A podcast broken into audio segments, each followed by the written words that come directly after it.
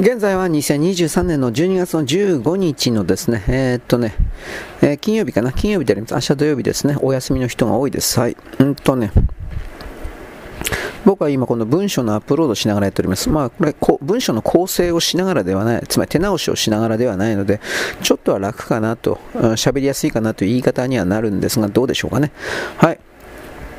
米国の上院なんですが、国防権限法を可決しました。国防費は127兆円で決定いたしました。日本の防衛費というのは6兆8219億円です。つまり、米国というのは日本のおよそ19倍ぐらいのお金を国防に使います。それがいいとか悪いとかではなく、もちろんそれは大事なことなんですが、まず、防衛産業というものが、米国の GDP と言われているものをだいぶ占めているということを考えたら、やはりこの部分に関して政府資金、税金の投入的なものをですね、えー、やめるということはできない。世界の警察官的なものをやめたとしても、では代わりの内需と言われているのはか他の産業ですか。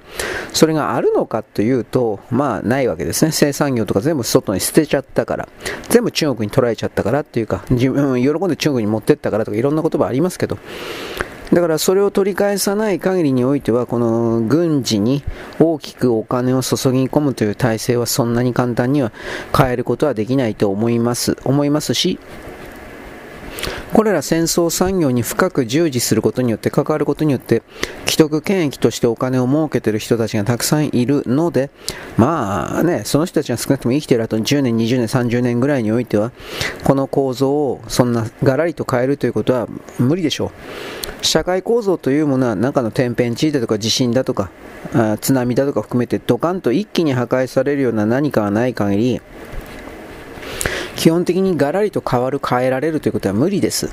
だから、まあ、日本、人間生きていくかね。そこから考えたときに、米国が一気に何か生産業的な、ね、半導体でそれやろうとしてるけど、生産業的な、製造業的な何かで、えー、国、国内のお金の流れであるとか、国の性質をですね、色彩を変えるというのは、そんなに簡単なことではないのだということはわかると思います。まあ日本もそうですよ。世界中の国がそうだという言い方になります。ちょっと待ってね。製造業ほど、つまり工場での勤務などほどが、あのその国民に安定的な月給を与えるような手段がないというのは、あなたもご存知な通りです。はい。まあ、次に農業とか漁業あるけど、農業、漁業はやっぱりできたりできなかったりするからね、量不良であるとか、飢饉であるとか、なんかいろいろ。はい。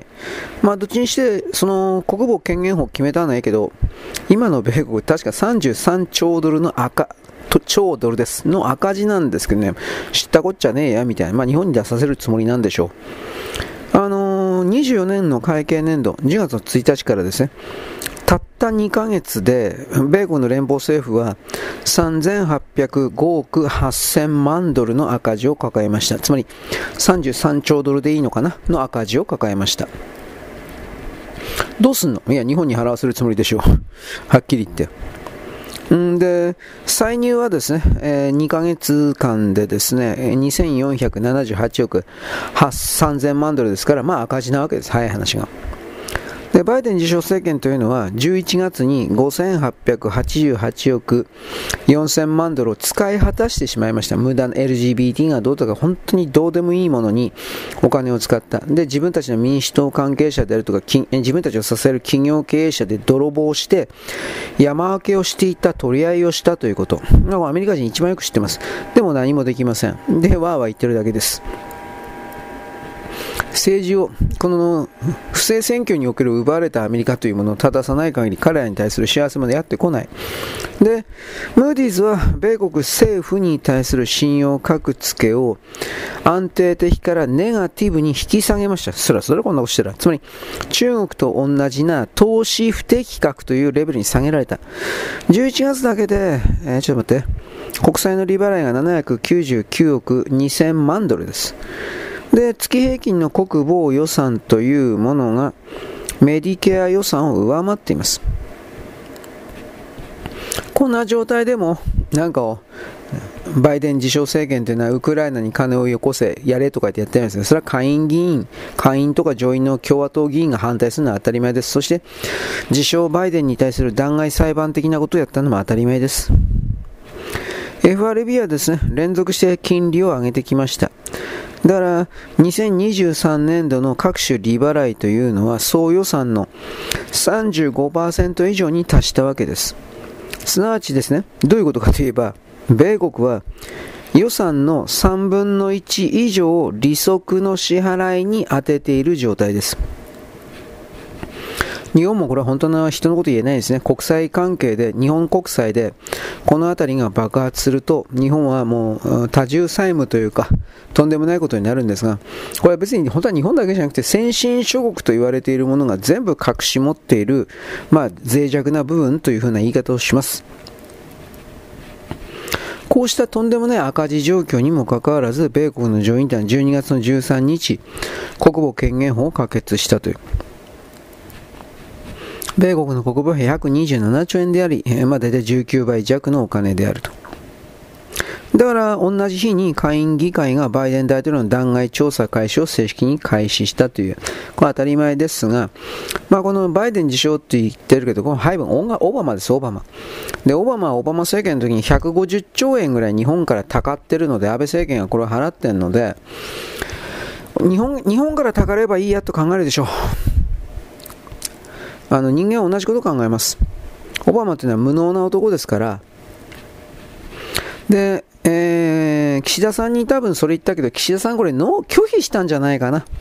これは僕あの昨日文化、文化人放送局だったっけそこであの山口さんというコメンテーターというか分析官的な人が言っていた。それで、いわゆるもっと岸田さんよりももっと言いなりになる奴隷の犬頃の総理大臣に変えるために、今安倍派とかを含めるような様々な、えー、献金パーティーがどうのこうのということを東京地検使ってやらせているみたいな。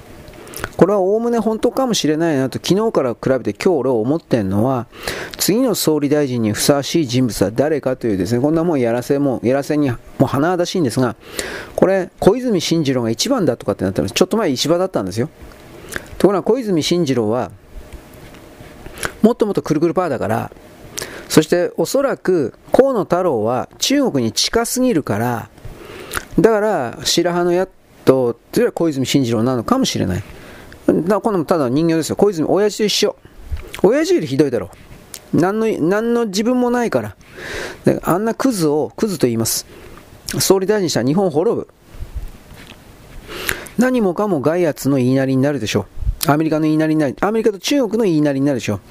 あの、小泉は農業、農業大臣やってたっけ、こいつ。なんかその時に中国、韓国と思いっきりつな、肥料だとか農薬の関係で、肥料だったかなの関係で思いっきり韓国に忖度するようなことやってました。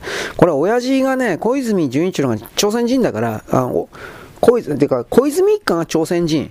この辺が僕ね、本当なんだろうなと思ったんです北朝鮮からの密告者な、あ密入国者なんですけど、明治の時代の頃に入ってきたやつ。で、朝鮮関係とね、人脈が深いんですよ。確か小泉ファミリーというのは。まあそう言われてますよ。本当かどうか俺はわからない。でも多分そうなんじゃないの？と一応言います。だから小泉だったら韓国は万々歳でしょ。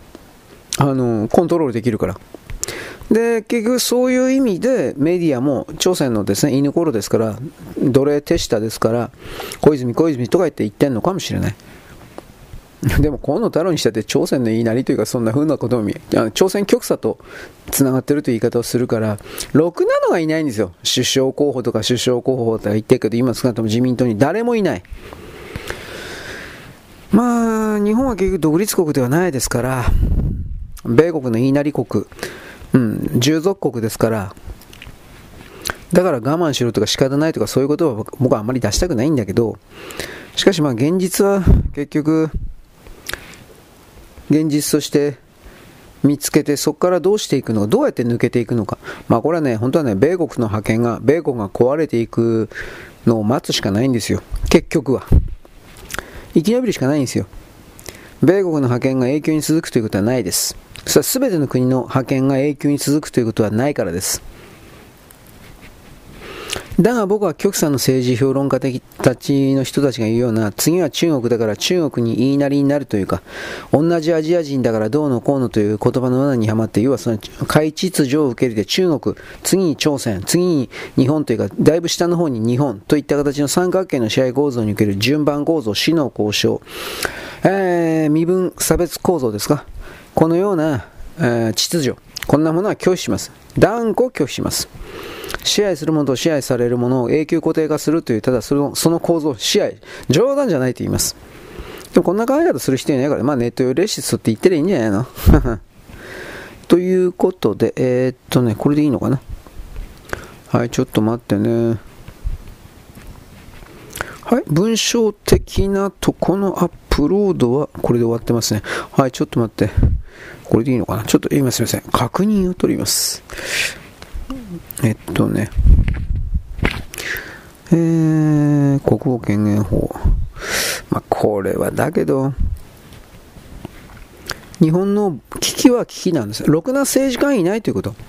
じゃあ岸田さんがそんなにいいかって言ったら、まあそんなに良くはないんだけど、小泉だとか石破だとか河野よりははるかにマシなんじゃないのっていう言い方です。そういう表現しか使えんわ。うん。はい。というわけで、ちょっと待ってね。えー、っと、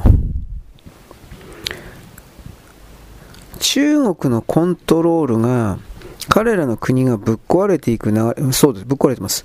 ぶっ壊れていく流れの中で、本当にどうしようもなくなっているかなというのは、あのー、中国って今ほら、外側世界になんか変な秘密警察みたいのを勝手にやってるでしょう。で、そのことで、えー、っと、なんというかな。日本にもいくつかのそんなわけのわからん拠点がある的な、これ僕たちは知ってるわけです。で、えー、っと、もちろんアメリカにもカナダにもあります。直近においてなんで僕こんなこと言うかというと、あのー、ちょっと待って。カナダのアグネス、カナダに亡命したアグネス朝って言ったでしょ、州って。そもそもなんでこの人が、あの、逃げることができたのかって、うん、香港出ることができたのか、これ未だにわかんないんだけど、ちょっとありえんなと思ってんだけど、あの、そのことにおいてですね、香港警察が彼女に対して明確な脅しをしています。何かというと、現時点においてはまだ罪を犯していないと。で、えー、っと、前回通告したように、香港警察が言った期日通りに自首すれば、出頭すればよし、そうしなければ、えー、勝手に密出国という言い方になるんですか？密出国をした逃亡犯になると。逃亡犯になると、指名手配することになると。だから香港に戻れ。ということの要求をしているわけです。まあ、周庭さんはですね、国家安全維持法、国安法で、まあ、これ違反で逮捕されてですね、で、保釈中なわけです。つまり保釈中で、勝手に、だから、カナダ出られるわけないんだけどな、これが俺よくわかんないんですよ。中国そこまで俺バカじゃないと思う。だからわざと手引きしたかわざと逃がしたとしか俺思えないんだけど、本当のこと言えば。まあ、とりあえずですね、保釈中にもかかわらず逃げた。逃げたけど、まあ、その日付まで戻ると。戻らんかったら指名手配すると。脅しですけどね、もちろん。もちろん脅しなんだけど、よいしょ。そういうことの僕、この行きさつを見ています。あの、カナダに留学中ということになりますけど、まあ、保釈条件でね、とりあえず警察に定期的に出頭しなくちゃいけない。3ヶ月に1回とかそのやつが、ね、毎月1回ですか ?12 月の3日にですね、おそらく香港に一生戻らんというふうなこと言ってるけど、これね、このことを僕たち日本人知らないんで知っとかないかん。それは何かというと、あのー、指名手配、国際犯指名手配という風に切り替わっていくとどうなるかというと、中国政府が周庭さんに対して懸賞金をつけるんですよ。で、周庭さんの身柄を誘拐してでも確保して、そして中国の当局に引き渡すと、だいたい1800万円ぐらいもらえるんです。だから、周庭さんがこれから冗談抜きに、あの、誘拐されて、そしてその上で、えー、なんていうかな、再び監獄にぶち込まれる的な、うん、そういうことがあるのではないかということを、ちょっと待って、いろいろと知らない、あの、なんていうかな、予測というか、しておかないといけないと僕は言うんです。もうわかんないけどね、どうなるかなんて。で、その動きが起きた時になんですけど、日本国内でも同じように今ブイブイと言わせている中国人たちが、もちろん、あの、誘拐されて、誘拐されてという言葉になりますけど、誘拐されて、えー、中国に強制送還ということを中国政府が、えー、東京と愛知と、あともう一個どこだったかな、に作った、それらの、その、なんというか、秘密警察によって、えー、っと、行う、行う、行われた、みたいな、これがあるとどうなるかというと、えー、っとね、中国人は今以上に、絶対に中国政府に逆らわない従順な、奴隷で凶暴な兵隊として、使い捨て兵隊として、その機能を開始する可能性が高いということを僕は言うわけです。多分そうなるでしょ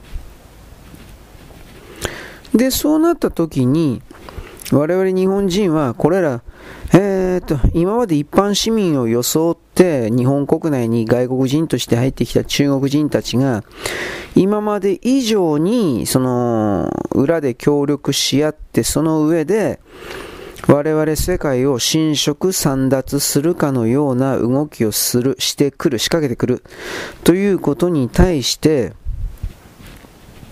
これを無効化するということ、ゼロにするということを本気でやっていかんと、あっという間に彼らの暴力的な、えーとあ暴力、あと工作的な中国人たちの集団に、個人に、いいように支配コントロールされちゃうっていうことなんですよ。僕はそれは冗談じゃありませんと言います。まあ当たり前なんですけどね。はい。あとはね、まあ、あえて言うならやっぱハマスのことになるんだね。ハマスとイスラエルのことになるね。イスラエルの側も兵隊さんだいぶ死んでるよね、これ。で、戦争費用もだいぶかかってます。1日あたりだいたい2億7000万ドル使うというふうに今発表しています。つまり毎月80億ドル以上を使うということになります。大体だけど。だけど、陸軍省の年間予算というのは240億ドルです。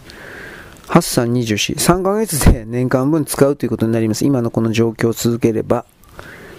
だからやっぱ本当はイスラエルにしてもですね、これは停戦したいはずなんだけどなと一応思うけど、今のままだったらメンツが立たないんだろうなともいろいろ思うけど、ガザの戦闘においては、上級指揮官2人と、ちょっと待ってね、えー、っと、将校、含める大体兵士10名が死亡したと、昨日、おととい発表しました、イスラエルは。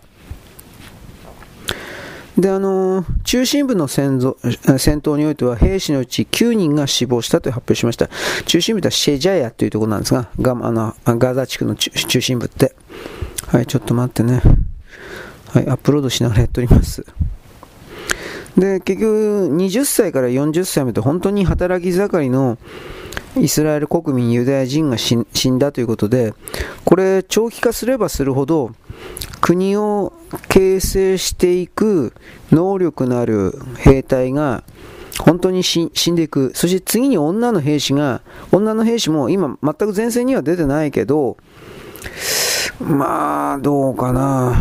これから出ることになるんじゃないかな、下手すれば。そうすると本当にイスラエルという国の長期戦になれば、いや、まあ、亡国になっちゃいますね。国がなくなくなる国です。死亡の棒に国です。で、いろいろな言葉を作ることはできるけれども、今の戦いと言われているものが、ネタニヤフ政権、人気がないネタニヤフ政権を延命させるために引き延ばされてるんだという見方を採用するんであれば、それをあんまりやりすぎると、まあどう考えたって、戦争が終わった時に、若い人は死んでる、お金もない、うーん、まあ、はっきりイスラエルの終わりを意味します。そんな、こんなバカなことずっとやってたら。だから、それを踏まえて、ちょっと待ってねと。どうしていくのか、どうしたいのかっていうことはいろいろ、本当は、いや、いろいろ、一旦やめないといけないと思うんだけどな、やめ、だから、彼らが昨日の、昨日僕言ったけど、ミュンヘン作戦みたいな、ミュンヘンの言葉を出したっていうのは、うーん、まあやっぱ経済持たんから、ここで一旦その、やめといて、関係者だけ復讐で暗殺で殺すということで、幕を引くというか、多分そんな風に考えててんのかな？こればっかり僕はちょっと何とも分かりませんけどね。はい、ちょっと待って。ただ、そのガザ地区におけるほら、油田を、なんだっけ？取るだとか、まあ実際それ本当に取れるかどうかわからんけど、そういうのが現実に向かうんであれば、はい、ちょっと待って。そこから、こういった使いすぎの戦費ですか、戦争費用とかを回収できると思ってるのかもしれない。一応そのガザ地区の海底海,、えー、海上の海の側の沖における海底油田の、えー、っとね、開発か、ボーリングを含める、掘削を含める動きは、米国のどういう石油会社だったか俺忘れちゃったけど、今やってんですよ。で、もちろんそれらの、権利はどこに所属するかって言ったら、国際法的に考えればこれはパレスチナになっちゃうんだけど、パレスチナは国じゃないから、今んとこは。あくまで自治区としてやらせてるだけだから、これを、あう、あのー、あれれれれ、これを、あれ？うん、完全にイスラエルのものとする動きをどうしたって進めざるを得ないでしょうね。こんだけお金バンバン取れるんだったら。で、これ、それを成功すれば、それに成功すれば、ある意味、イスラエルは本当に勝ち組なんで、何をどうしたって。石油産出国、石油輸出国になるんで、イスラエルが。まあ、天然ガスなんだけどね。だから、まあ、そういう動きも、同時に走ってるとは思う。ただ、その石油産出国的なものがですね、あの、メインだったから、今回の動きを自作自演で、あの、やったんだというのは、さすがにそれは俺は、無理がある設定だと思うよ。いくらなんでも。はい。というわけで、待ってね、今、今、とりあえずですね、どんどんと、あのー、アップロードしてんので、ちょっと待ってください。俺も何が何だかわかんない自分で言うのもなんだけど。はい。えー、っと、そしたら、ちょっと待ってね。昨日のマガジンエロヒトさんのですね、えー、っとね、これ、あらら。これ、大丈夫なのかな？あ、入ってた。大丈夫だった。昨日のですね、マガジンエロヒトさんのですね、スポッティファイとか、あの辺のですね、えー、っとね、アップロードしてるわけですよ。めんどくさい。まあ、こんなもん本当に、FC2 の方がね、実は回数は多く表示されてるけど、俺前にも言ったけど FC2 の回数表示なんか信じてないんで 50とか60とか、な、ないるわけねえじゃん。10分の1だよ、おそらく。何も何でも言ったけど、誰かのアカウントのあのー、誰かのアカウントのいわゆるサムネイル画像でしたっけ？人気の動画とかなんかって出るんだけど、人気でもなんでもないけど、そこにおそらくランダム表示とかされるんですよ。えー、それらのですね、あとなんかただいま再生されてる的な表示とかまああるんだけど、誰かのアカウントのそのサムネイル表示っていうんですか、それされたら、それは見られてるというふうにカウントされてるんだろうなというふうに理解してます。ツイッターなんかもなんか似たような感じであるみたいだけどね。だから、なんかその、自分が特別で都合がいいっていうふう、うん、なんか特別で優遇されなくちゃいけない的な考え方を持ってる人っていうのは、自分の作った動画とかなんとかたくさんの人に見られているみたいなそういう幻想に酔っ払いたい。このその気持ちはわかるんだけど、まあそんなことは大体ないんですよ。ないったらない。はい。人間なんか誰がやっても同じような、あの、低いレベルの仕事しかできない。個人でやってるから、特に。それは YouTuber 的な人々の動画を見てもそう。正直大したことなんか誰もやってない。それこそ本当に、えー、ハリウッド的な、ネットフリックス的な何億円みたいな形で金かけないと、いろいろすごい映像というものは出ないだろう。ということは、個人でやってるような、その、あれっていうのは、情報を伝えてる人が男である女である若い年寄りいろんなキャラクター国籍肌の色髪の毛色うんぬんかんぬんあるけれども大体は似たようなことやってる似たようなレベルのことやってるっていうふうにわかるわけでその似たようなレベルのことをやっているような特定の誰かの動画であるとか情報が極端にその人だけに集中して何かが集まるなんていうことがあるわけがないとどうしても気づかないといけないんです。僕はその立場で一応、えー、この動画動画世界を一応見てます。だからそんな観点で、例えば騙しであるか中国、韓国が素晴らしいであるとかいろんな言葉あるけど、優れてるだとか、どうだとか、正義だとか、悪だとか、闇だとか、光だとか、何でもいいけど、言ってるお前が大したことね、何、なんだよ、そんな上から目線のバーガーと。死ねとかって言いそうになったけど、それは言わんけど、うーん、なんかね、今、ちょっと俺、本当は言おうとしたんだけど、なんかこれやったら多分、アカウントっていうか、そのね、なんかいきなりもう削除になりそうだから、死ねの代わりにね、ワクチン打てって言うんですよ。あこれやばいやばい。何言ってんですか？ワクチンは効きますよ。病気に効くんですよ。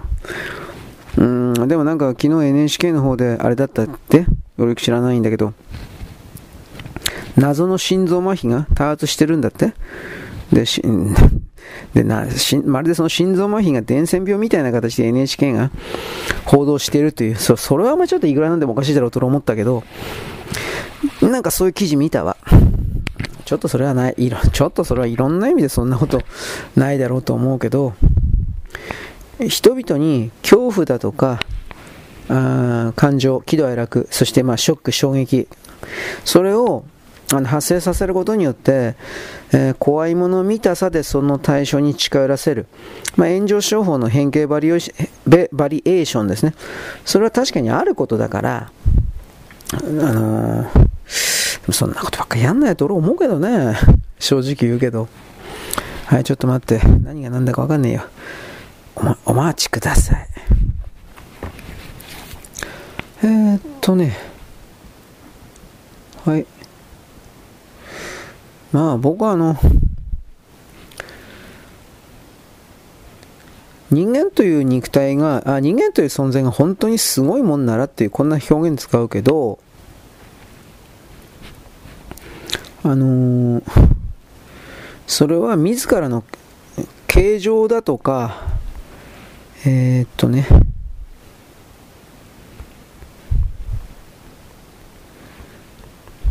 あれ？よいしょ。ん自分の形状だとかそうしたものに形とかね多分現れてくる。腕が3本生えてくるとか腕が9本生えてくるとかなんかそんな形で思いっきり変わってくるはずだというふうに大体捉えてるのでうーんだからそう今のところ人間の世界にそんな変なのというか際立ってユニークなという言い方をするけどいないでしょう。超能力的なもの、まあ、まあ、テレパシーになるとやっぱこれは分からんことではあるけど、だから、そこから考えたときにね、うーんとね、ドイツもこいつも黒人、白人、ね、えー、褐色人、なんかいろいろ含めて、な変わらんのですよ。変わらんのにもかかわらず、なんか自分は特別うんぬんとかってやってるわけです。なんか変でしょう。俺はすごいそれそういうのおかしいっていうふうに思ってるから、なんだろうね。うーん。ある意味、やっぱ罠という言い方になりますね。えー、ちょっと待って。えい。えっとね、よいしょよいしょ。なんか、いちいち動画変換したからってメール送ってくんなよ。どうでもいいだろ、お前こんなもん。なんかもう、それ消すのも大変な作業ですよ。はい。えー、っと、今また違うことやってます。なんだか、ちょっとお待ちください。えー、っとね、なんか外では、変な鳥みたい、鳥なんかな？わかんないけど、なんか鳴いてるけど、まあ、どうでもいいや。はい。だから、そんな中で、例えばユダヤ人なんかがと一応言うけどさ、ユダヤ人なんかが、自分は神に選ばれた特別な存在だとか、うんぬんとかってややったり、中国人とか、あとビル・ゲイツたちに優勢主義者でも中東の人たちも含めて全部だけど、自分なるものに何の自信もなく、まあ努力もしないんだけど、そういう人たちは、本当に力なんかないのに、にもかかわらず、あのー、なんていうかな、神に近いからすごいっていうの？なんかそんな。それは、だいぶ違うんじゃないかなと思うけどね。うん。えー、ちょっと待ってん。えっ、ー、と、勝ち戦争でしょ？帝王学支配か。はいはいはいはいはい。うん、だからね。じゃあ彼らからですね、まあ、神を信奉する人を含めて彼らがね、じゃあ神がいなかったらあなたは何なんですかということなんですよ。あのちっとも強くないし、ちっともその神と一体化してないから全能じゃないし、僕となんか変わる変わらないんじゃないですかというふうに、まあ、言っちゃいけないこと言わないといけないんですよ。人間は嫌なことから目をそらし過ぎてきたという言葉をやっぱり僕は出さざるを得ない。で、それをずっとやってたから、あのー、えっとね、コピーやってたから、えっと、これ、これでいいのかな？今みたいに、実際に、実際の世界を見るのではなく、人間の自分の脳の中での妄想ですね。妄想とか妄念とか言うけど、それに準拠した世界の構造しか形しか求めないようないびつな魂っていうけどそういうものになっちゃったっていうふうに僕は思うんです。上ちょっと待って。えー、っとねまあ俺の声だから問題はないだろう。ちょっと待ってね。よいしょ。よし価値戦争のことですね。あまあいいや。それはあなたには関係あなたには関係がないんです。えー、っとあ低音楽かなんかの講座のとこでですわ。忘れちゃったよ、これも。何だったかな。はい。えー、っと、これはこれで、アップロード的なのは、これ一旦終わったと。はい。あ、しんど。えー、っとね、えっとね。とりあえずこれでいいのかな。うん。で、別の、別の、よいしょ。アップロード。というわけで、えっとね。ユダヤ人というものに対して、だからそれだけの傲慢であるのは彼は結構なんだけど、彼のね、責任取れるんだったら結構なんだけど、多分そういうのせ、責任取れなくなって、どっかでやっぱりその、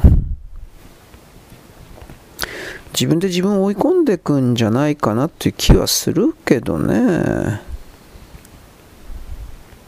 うん。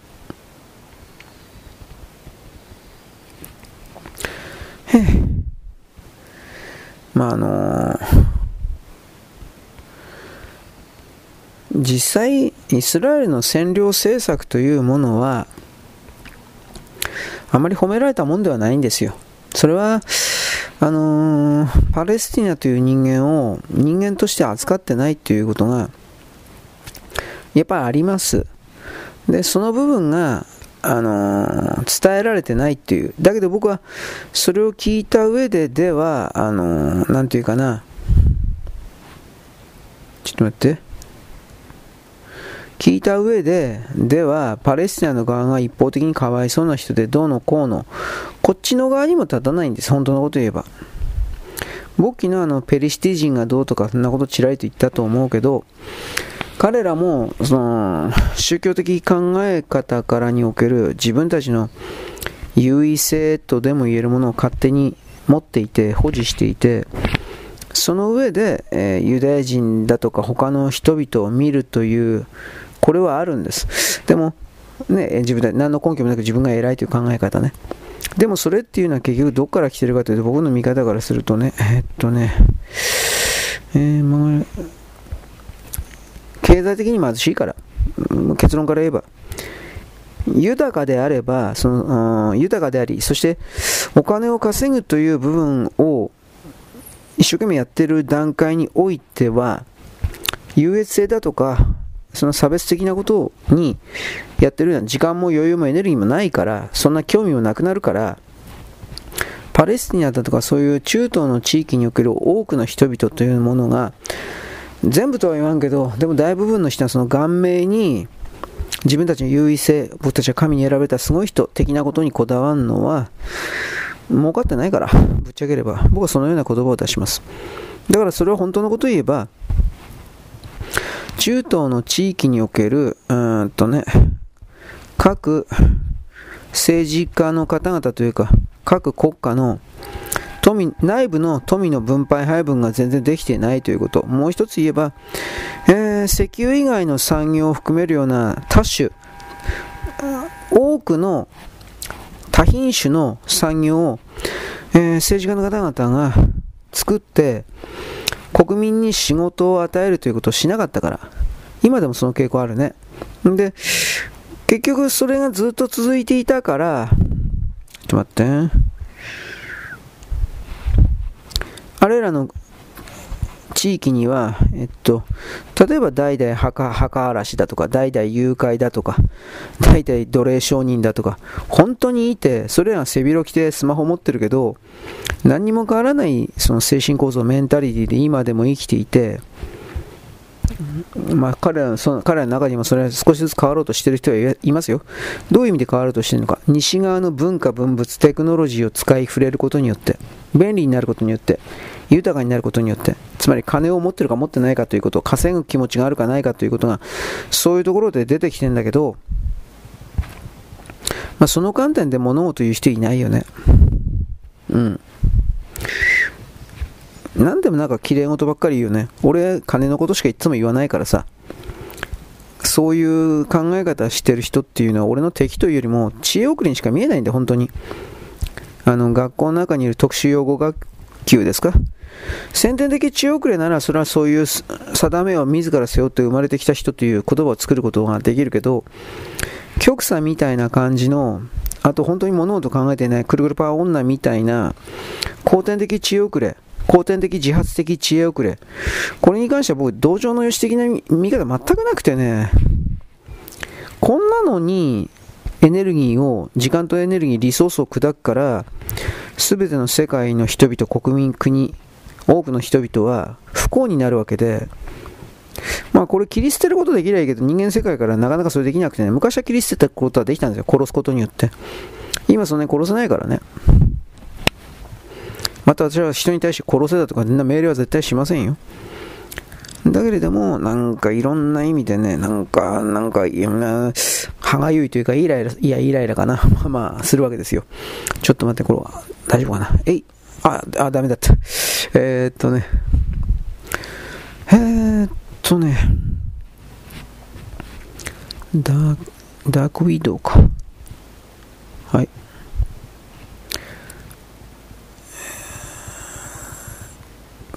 よし。ということで、何から、何言ってたっけ？ちょっと待って。ユダヤ人うんぬんか。あのー、ユダヤ教ではですね、ハヌカという名前の清めの祭りがあります。で、8日間、メノラっていう名前のですね、9, 9本枝生えた宿題、見たことないですか？なんかエヴァンゲリオンのオープニングなんかにも出てきたと思うけど、なんかちょっと独特な形の食台、ろうそくを立てる台あるんですが、このメノラというですね、うん、食台を立てて、なんかお祈り的なことをするんですけど、ポーランド、ポーランドってキリスト教の国なんですよ。ポーランドで、そもそもなんで議会にメノラがあるのかわからんのだけど、あのメノラの日を議員が消火器で消すという事件が先月ぐらいだったか、いや、今月の頭だったな、起きました。ちょっと待ってん。で、イギリスのメディアは喜んでこれを大きく伝えました。イギリスもはっきりそういう意味においてはイギリス国境教会ですからユダヤ大嫌いです。本当のこと言えば。言わんけど。そもそも人、ポーランドの中ではユダヤ人というのは人口1%もおりません。1%もいないんですよ。でもそんなの、それなのにもかかわらず、なんでそんなメノラーというものが議場にあるのか。ポーランドの議会ではね、大体17年前ぐらいからこのメノラーというものの食材の火を灯しているとされます。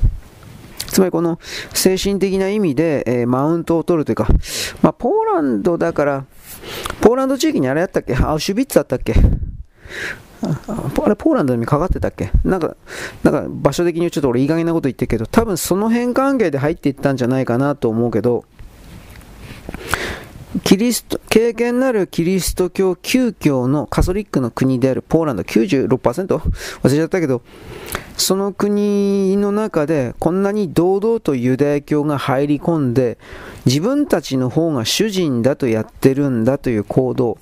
まあ、ポーランド国民言わんけど、やっぱムカついてるわけですよ。うん。まあ、あの、ユダヤ人はね、その、ユダヤ教というか、いやらしいとかってやっぱり、自分たちは神に選ばれた神だというふうに勝手に自称して、聖書に書いてあるとか言って、その聖書に書いてあるのはお前たちの先祖が書いただけなんじゃないとか、俺本当に疑うんだけど、人間の世界だからそんなことは普通にあるんですよ。なんでこの考え方持てないんだろうか。えー、っとね、2、3、4の5ですね。うーん。欧州とか米国でクリスマスはキリスト教徒のだけのもんではないとかって言いがかりつけてですね、で、メリークリスマスを言えなくしてしまってるんですよ。確か。で、オバマはそれを受けて、あいつはあのイスラム教徒だから、あのー、なんだろう。ななんで言ったんだっけ？まあ、とりあえずメリークリスマスっていうじゃないような言葉をなんか出してたような気する。ハッピーホリデーだったっけ？なんか、なんか言ってたような気するわ。で、ホワイトハウスにはですね、あのー、これユダヤ人の、あのー、どういうのか、先鋭的尖った団体の連中なんていうのはホワイトハウスにね、コンドームのあのクリスマス飾りを送りつけたりします。もちろん嫌がらせです。1、2、3、4、5の、これですね。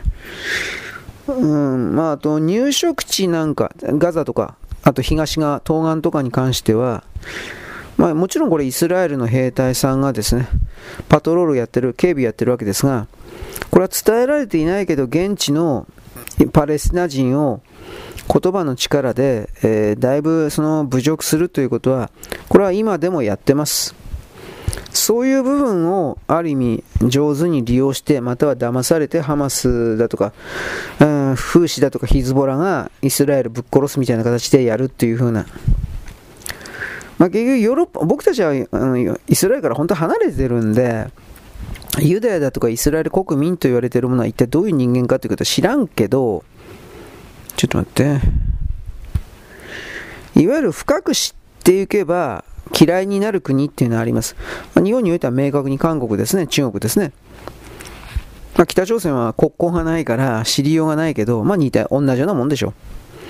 知れば知るほど嫌いになる国っていうのは、日本においては中韓北朝鮮です。欧州世界においては実はこれがイスラエルになってます。ただ、公然とは言わない。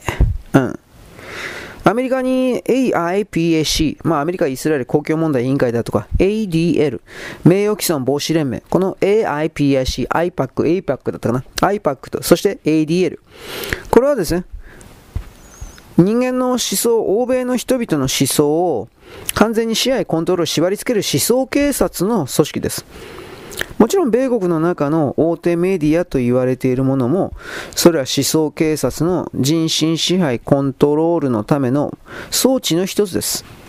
えー、っとね、えー、ここが、はい。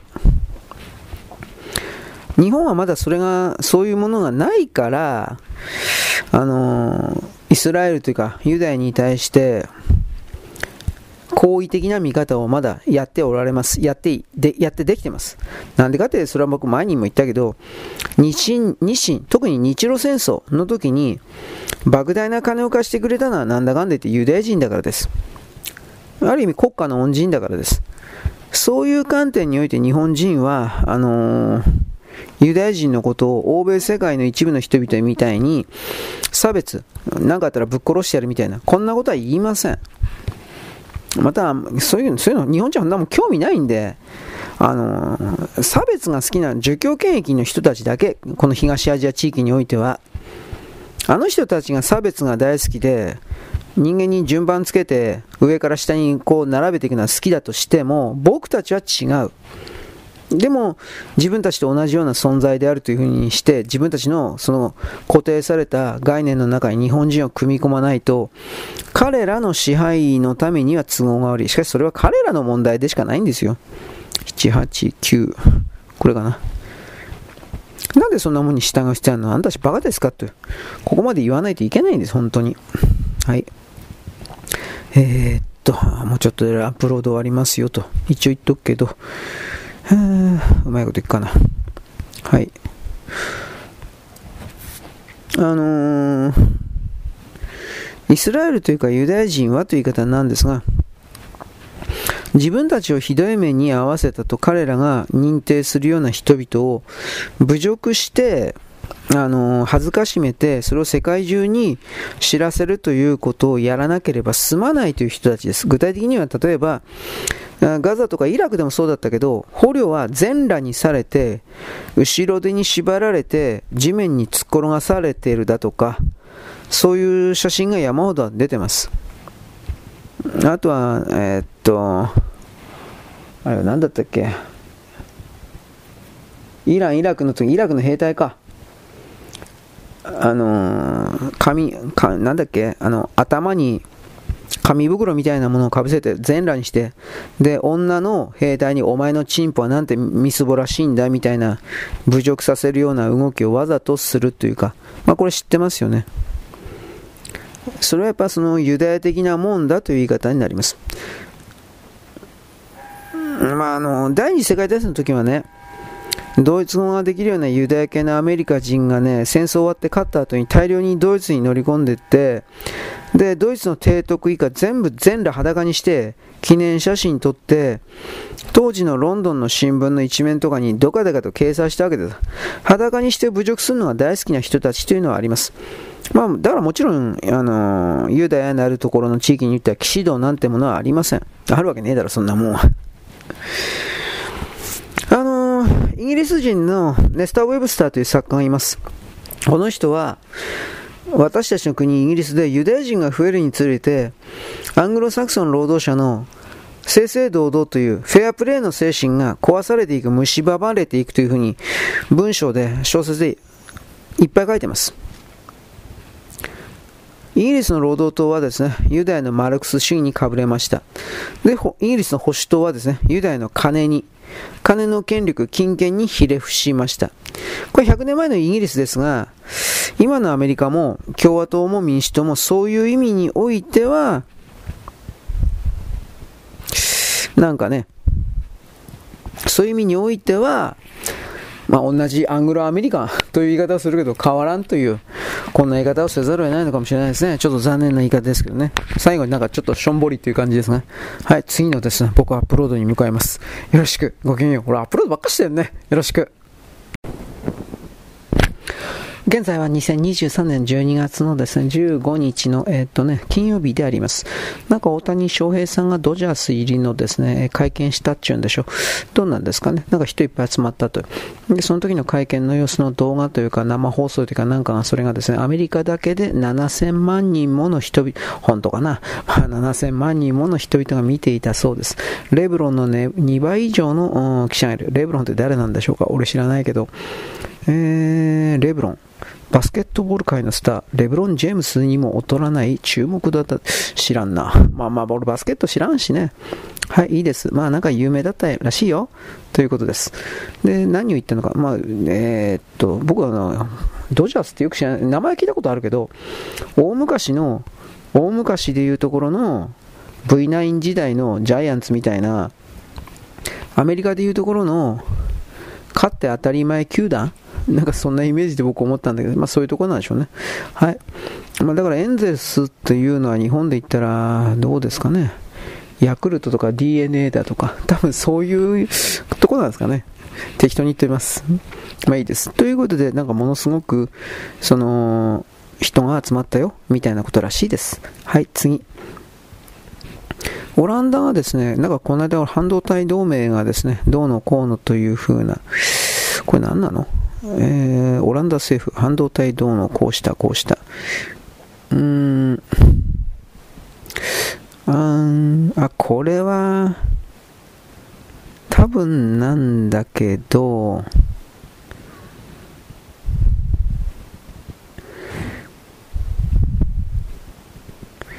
多分なんだけど、オランダの側は、あつまりね、韓国の大統領がオランダをね、訪問していたというところで、えー、で、オランダにですね、ASML というですね、機密、本当の秘密の施設があるんですが、あのー、これに対して韓国の側が、えー、っと、ASML という会社が例えば5人まで、入れるのは5人までとかって言っていたのに、韓国がいやいや30人ぐらい入れろみたいな、とんでもないことを言った。で、オランダの側はですね、あ、これはスパイだな。産業スパイだな。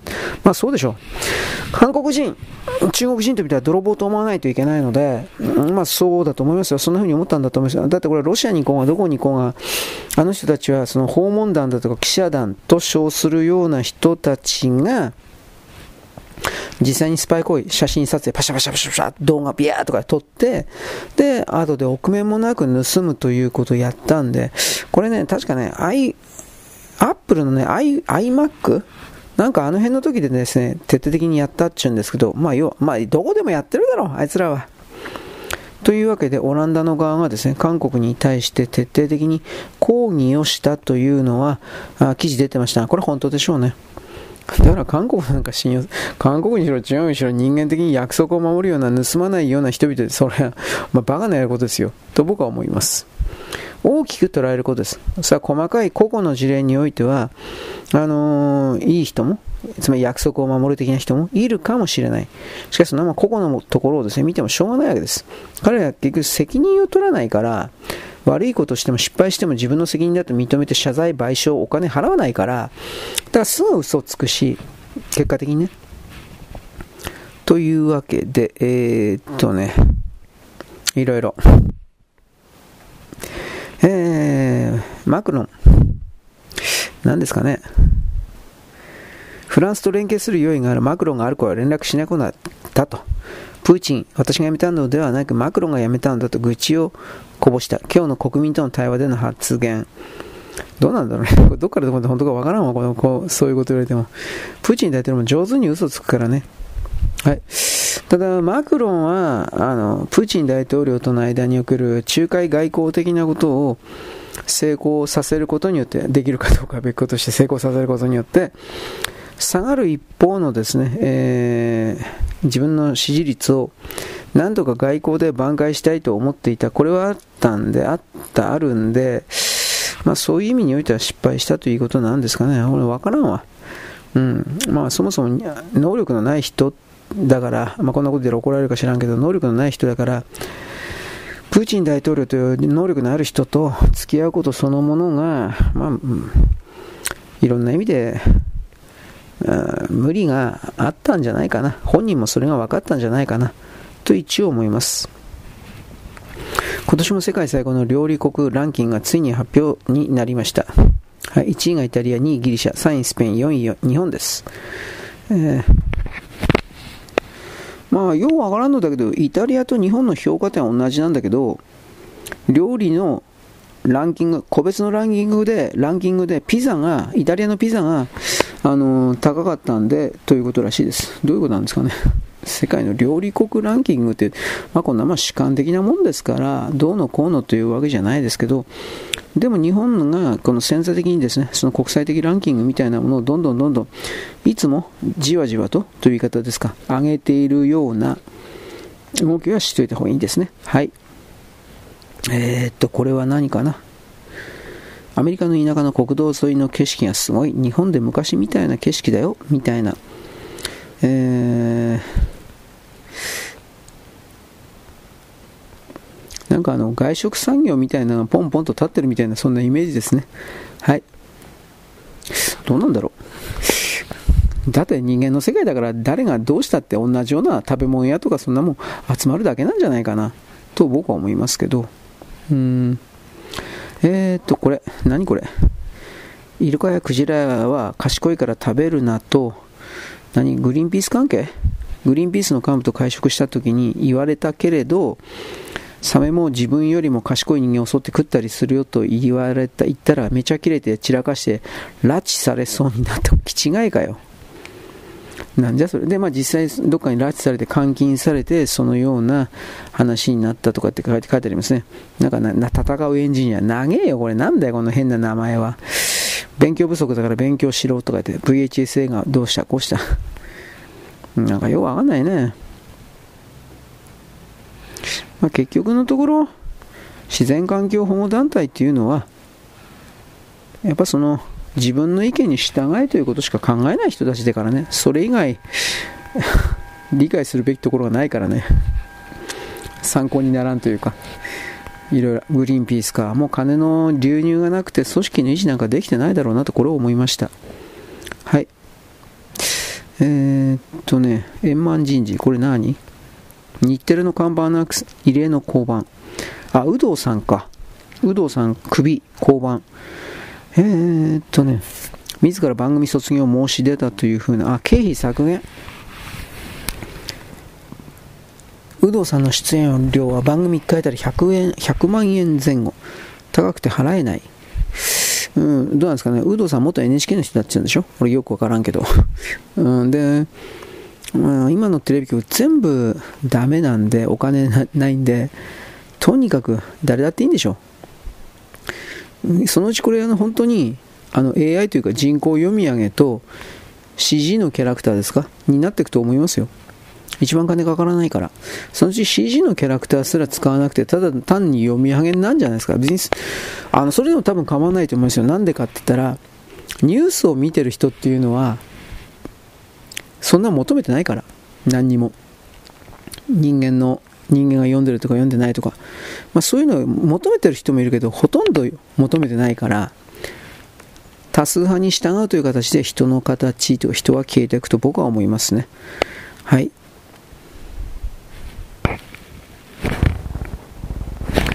はい、いきなり話題変わります。あの、一時停止してたんで。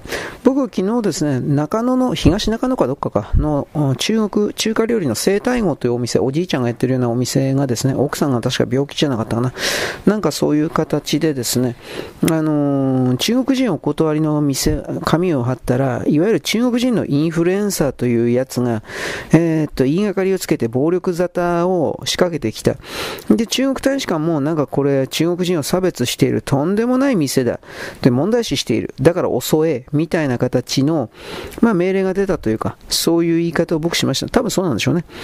で、迷惑インフルエンサー中国人みたいな人がやってきた。これは、この主人は差別だとかっていうやついたけど、あのー、なんでその主人がそうした主人の方がそうしたことをしたのかっていうことに関して、ちょっと待って。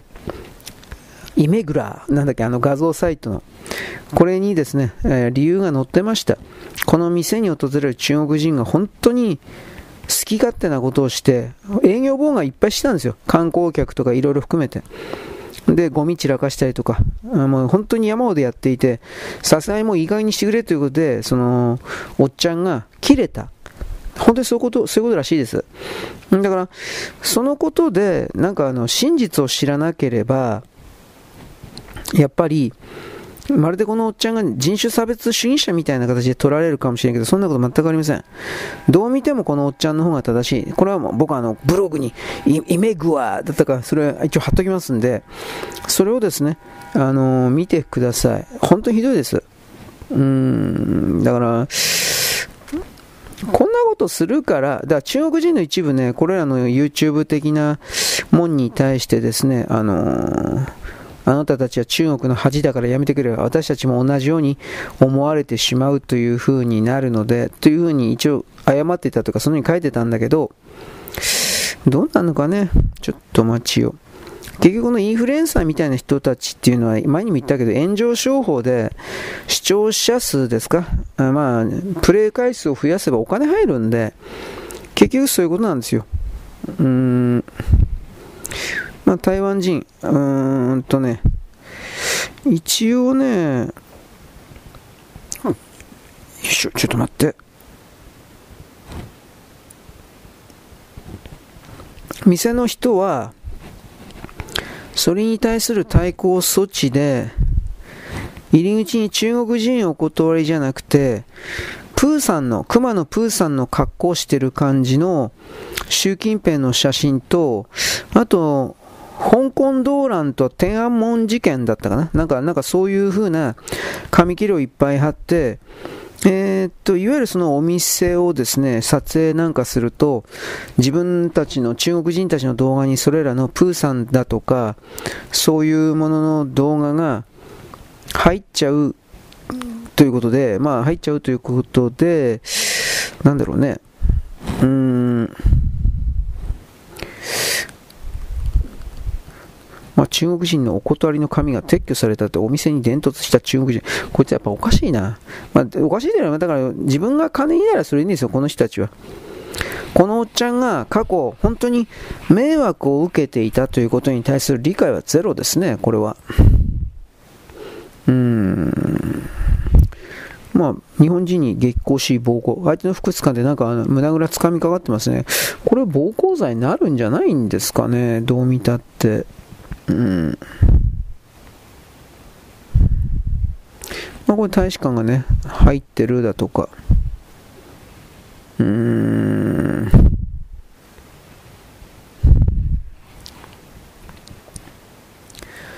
まあいろいろ、ちょっと待ってね。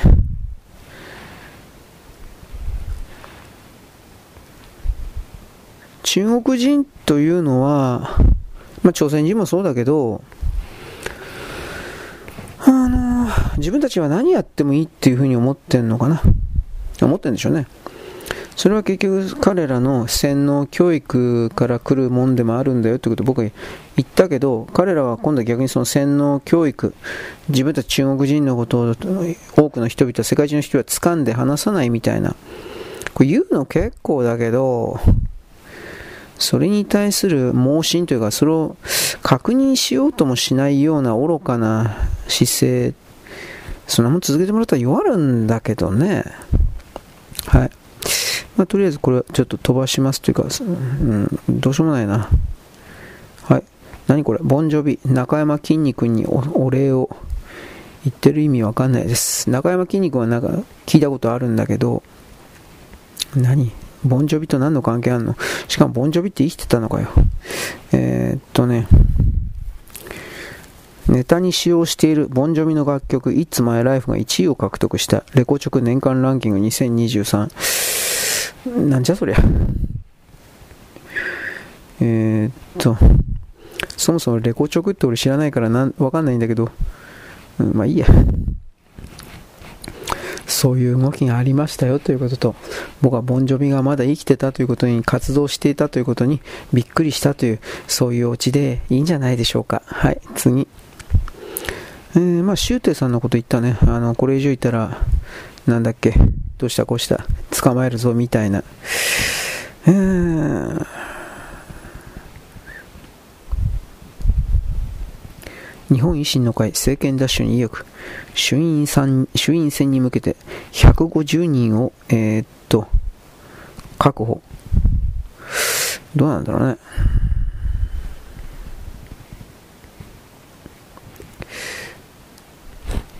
維新は維新はちょっと僕の中ではないかな、うん、実務能力ゼロだから、うん、元民主党ばっかりなんだけど。うん。まあ、万博のね、失敗見てたら、どう見たってこいつら、あの、経済含めて、行政というものができない連中だということはわかるし、独裁の人たちだし、明らかに独裁の人たちだし、人の意見聞きなんかさらさらないし、あの、自分たちの言うことにお前たちは従っていればいいという考え方の人たちだし、いいとこ一個もないんで、うん、なんで維新がとかでみんな騙されるのかな？こんなこいつら保守でもなんでもねえよ。中国の犬殺政党としか僕は見てないんですよ、はっきり言って。はい。イタリア保健大臣、接種死亡の隠蔽を指示した。で、殺人容疑で捜査中。ほんまかな？うん、まあ、日本は戦後最大の超過死亡。大東亜戦争の死者数を超える。まあ、超えてますね。で、心臓麻痺パンデミック。いや、心臓麻痺は映らねえから。なこうやって、これもやっぱすり替えですよね。うーん。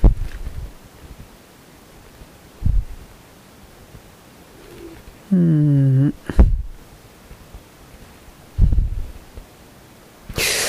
まあこれマイケル・イードンが言ってるよね。コロナワクチン構成人口削減計画というふうなことをやってるってやつですね。うん、うん、まあ、これらの批判者というものは後で出てきたキャラクターなのか、本当に昔から活動していた人なのかっていうのは、なんとも言えんけどね。うん、うん、うん、うん。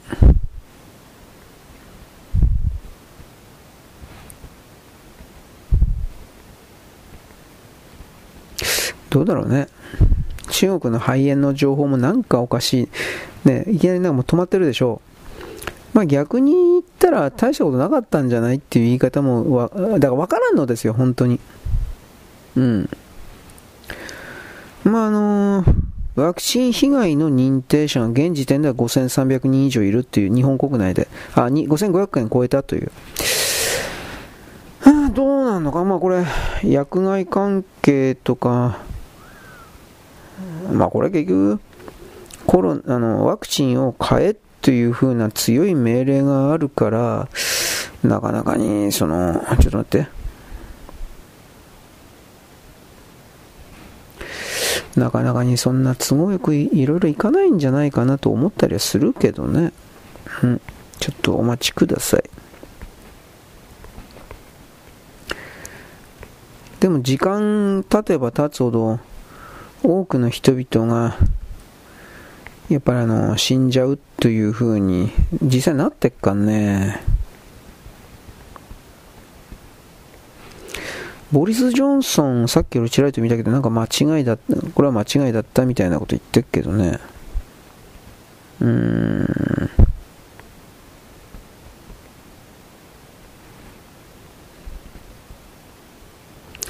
心臓発作っていうのはね、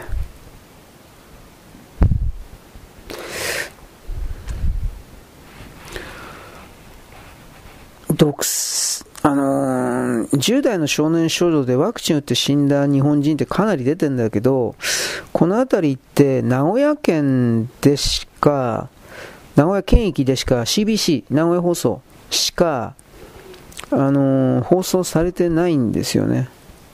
名古屋にはどういう力が働いてるのか俺は分からんけど、だから、僕は葬式の数が本当に増えてるとは言ったけど、基本的には老人層だというふうなイメージで全体捉えてるんですが、僕の知らない間に、ひょっとしたら若い小中高生が、うーん、死んでるんかね、その、看板の名前とかはね、見るんだけどね。看板の名前からいくつの人かとか、それはわからんからね。うーん。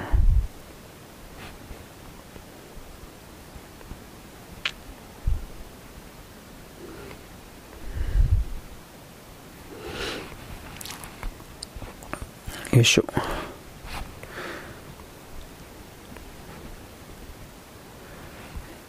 ウクライナ。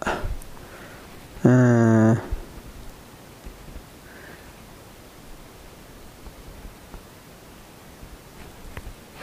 ウクライナはアメリカのゴミ捨て場にする計画があって、それが実際ソロスの息子に計画っていうか渡されてというふうな記事出てるね。ウクライナの男どもは自分たちが守ってるウクライナという地域がアメリカ人と中国人とユダヤ人、イスラエルですけど、徹底的にその、買われているというか、その動きがあるということ。うーん。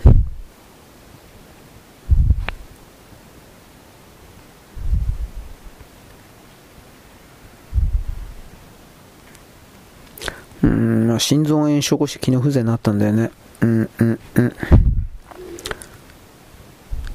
アルミニウムがだいぶなんかワクチンの中に入ってるみたいですね。俺今ツイッターずっと読んでんだけど、明らかになんかおかしいな。うん。島崎さん、えー、島崎敏郎さんでいいのか。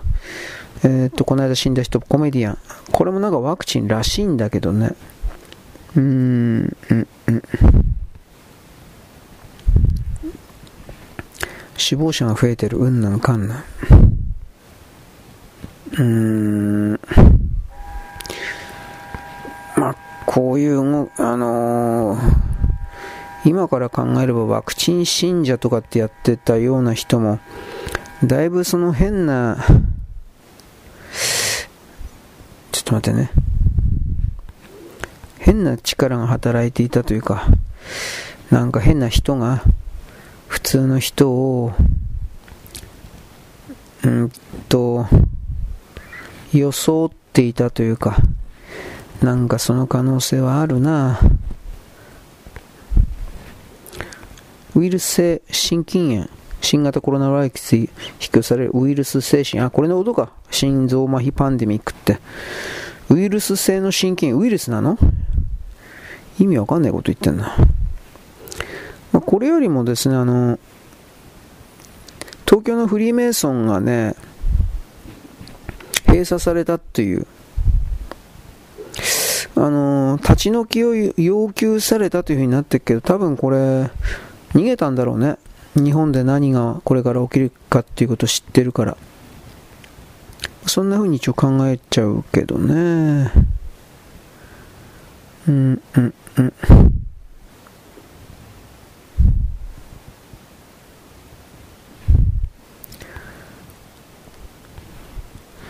あとワクチン打った後時限爆弾みたいに後でなんか効いてるという。なんか相当なんかおかしなこと言ってんな。ちょっと待ってね。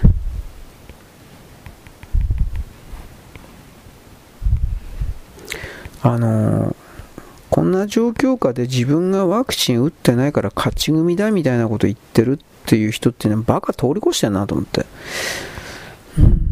みんなでその打った人含めて後遺症を副作用をあのなんとかゼロにしないといけないっていうふうに真面目に考えないといけない。冷たく笑ったり自分があの上だとかってやってるようなクズみたいなそんなそんなことやってる場合じゃないと思うんだけどな。うーん。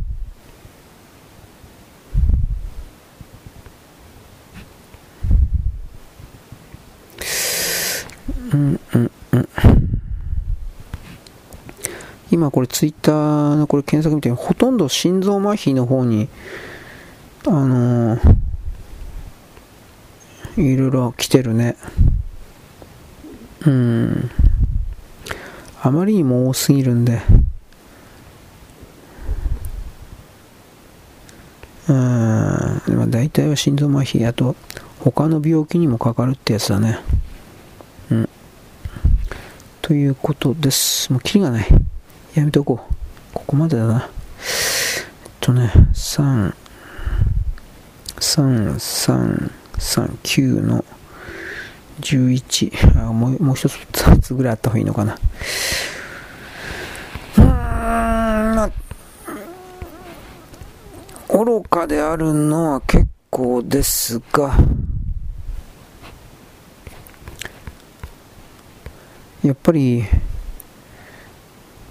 自分が愚かであるとか自分が賢いであるとかいろんな言葉あるけどひょっとしたら自分は大きなところで根っこのところからがっつりと騙されてる状態なんじゃないかっていう疑いを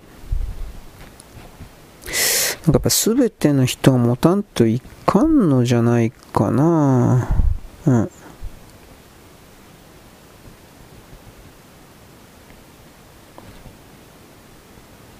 うん。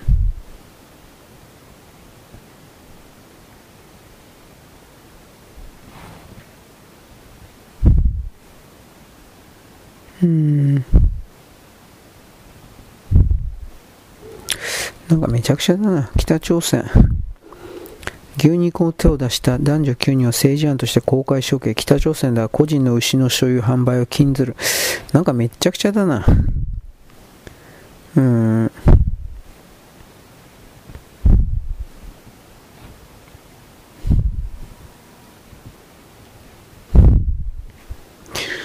なんでそんなことで人の命を殺したりとかするんかな。うーん。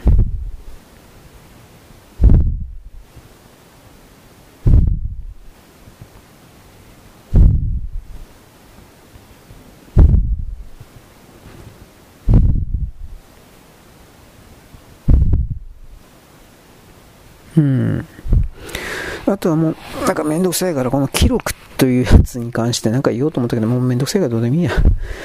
なんか性行為に対して、えー、同意の上ですねっていうふうな記録記憶するという正式に提供開始どうのこうの。やめてくれ。あとはこのセクシー内閣とかってやつやめろこれも。時事通信が8日から11日の世論調査でこれ一体誰に聞いたの？正直言うけど。うん、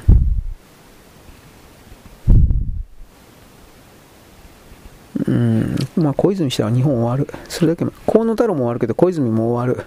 6なのがいない。6なのだけどひどすぎるのしかいない。と思った。はい、そんなとこかな。うん、まあこの、安倍派を下ろせてラッキーとかっていう場合じゃなくなってきてんじゃねえかな、岸田さんは。なんか本当にそんな気がするわ。自分のケツに火つけられてるな、アメリカにっていう、まあもちろんそれ分かってるだろうけどね、彼は今のこの動きの背後に、誰がいるのかっていう理解は当然してると思うから、そっからかん、あれれの俺、そっから考えたらやっぱり、岸田さん頑張れっかね。俺はあんまり岸田さんの肩ばっか持ってるわけじゃないけど、さっきで小泉だとか、あの辺よりはまだマシなんでどう見たって。まあといってもろくなのがいないって言い方なんだけどね。うーん。ブラジルのシンガーがライブ中に心臓発作に倒れて死亡。うん。まあワクチンだろうね。普通の常識で。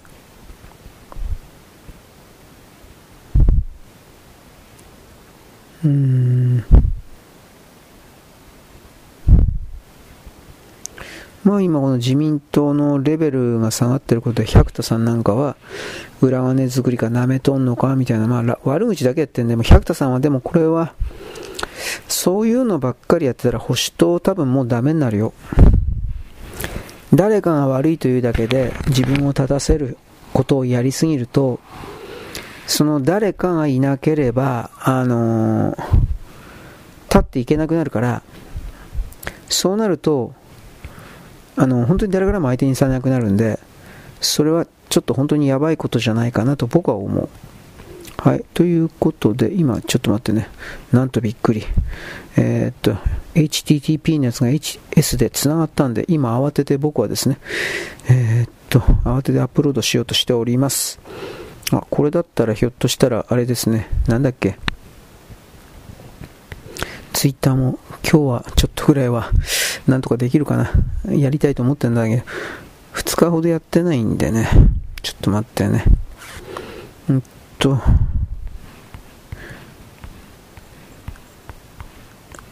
これでどうだ。あ、外雨降ってきてる感じだしな。弱っちゃったな。えー、ちょっと待って、まあ、弱ったってどうにもならんけどね。えっとね、ちょっとお待ちください。ファイル、ファイルナンバーわかんないんで、今ちょっと検索かけてます。自分、もう量が多いんで何やってるかわかんないんですよ、本当に。あ、これか。よいしょ。んとね。どうなってる？具体的に。あらら。えー、っと、ファイルマネージャー出して、これでいいよね。よいしょ。えー、っと、よ。よいしょ。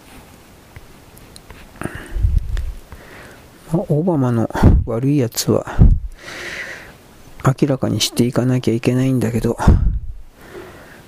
オバマのこと的なことをだいぶ掘り進めると、どうも、ポッドキャスト的には削除の多分それかなという方向になってるので、いろいろ難しさを感じる僕なんですが、今んとこ削除したよというメールは来てないんで、あのー、スポッティファイ関係でですね、極端にアクセス増えたときは、それ確認したらできるだけ警告というか、注意メッセージを出しておこうと思います。2000, 2000人とか、1000人とか2000人いきなり増えるときあるんですよ。聞いてる人が2000人増えましたとか。それは人間が聞いてないんで、間違いなく。あのー、ウェブ、アプリではなくウェブからの、あのー、主張というか、そういう風になってるので、人工知能とか AI 的なもんだと思います。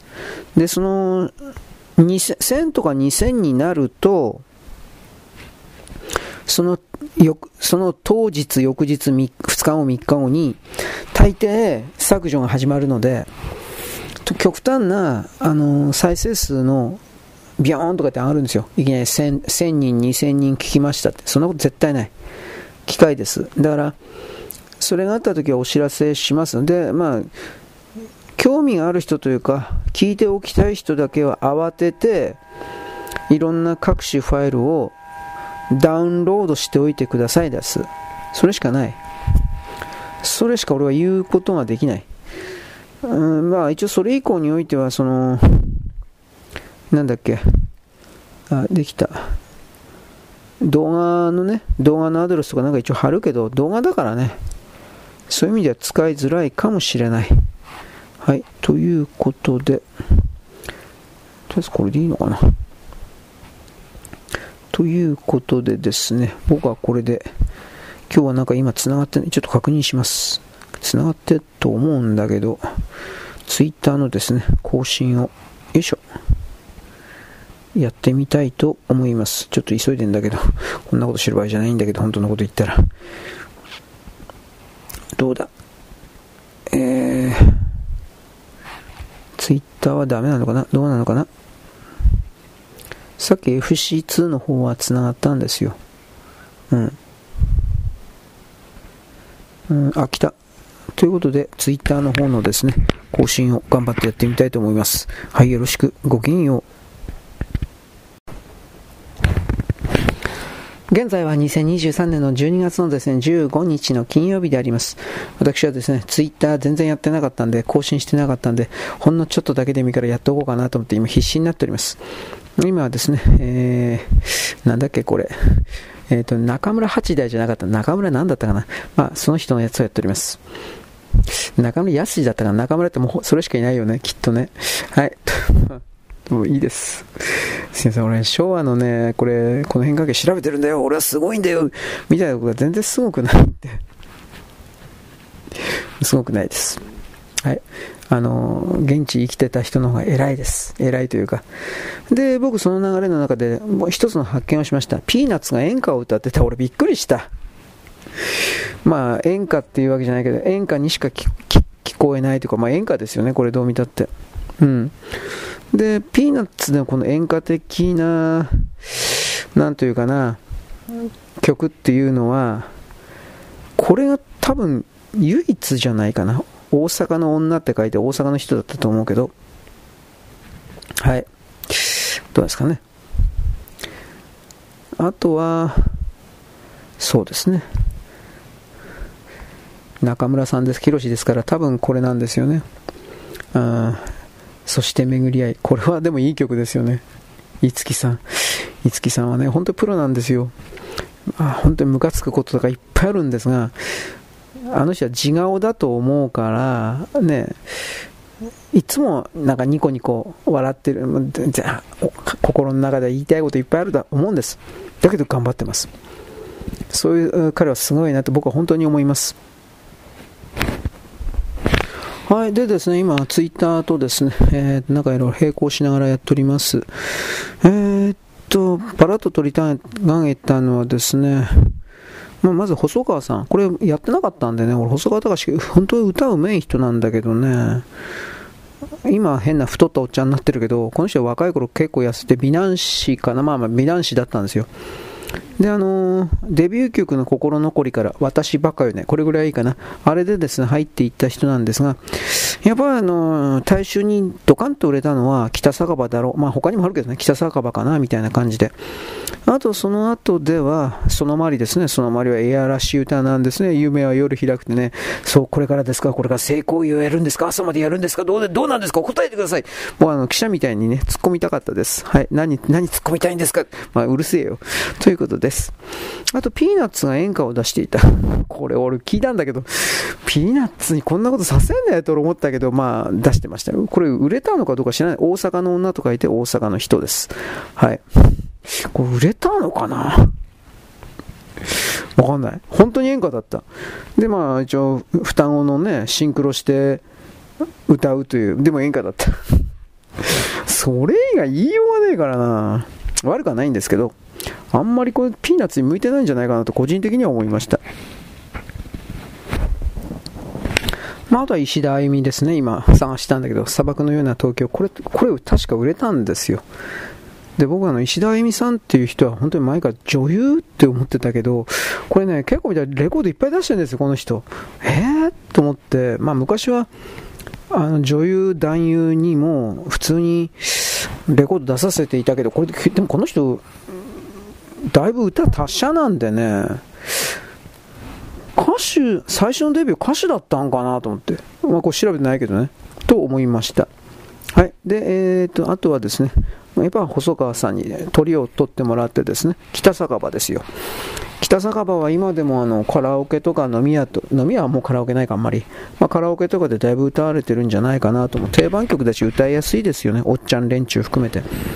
こういう曲が日本からもうなくなっているっていうのは、逆にだから歌謡曲、歌謡界っていうのは売れる曲だけという風な感じで若者向けのとんがった曲しか残さなかったんで、結局それが全体のバランスみたいなものを、あのー、壊しちゃって、で、結局衰退していったって、これはまあ日本だけじゃないですけどね。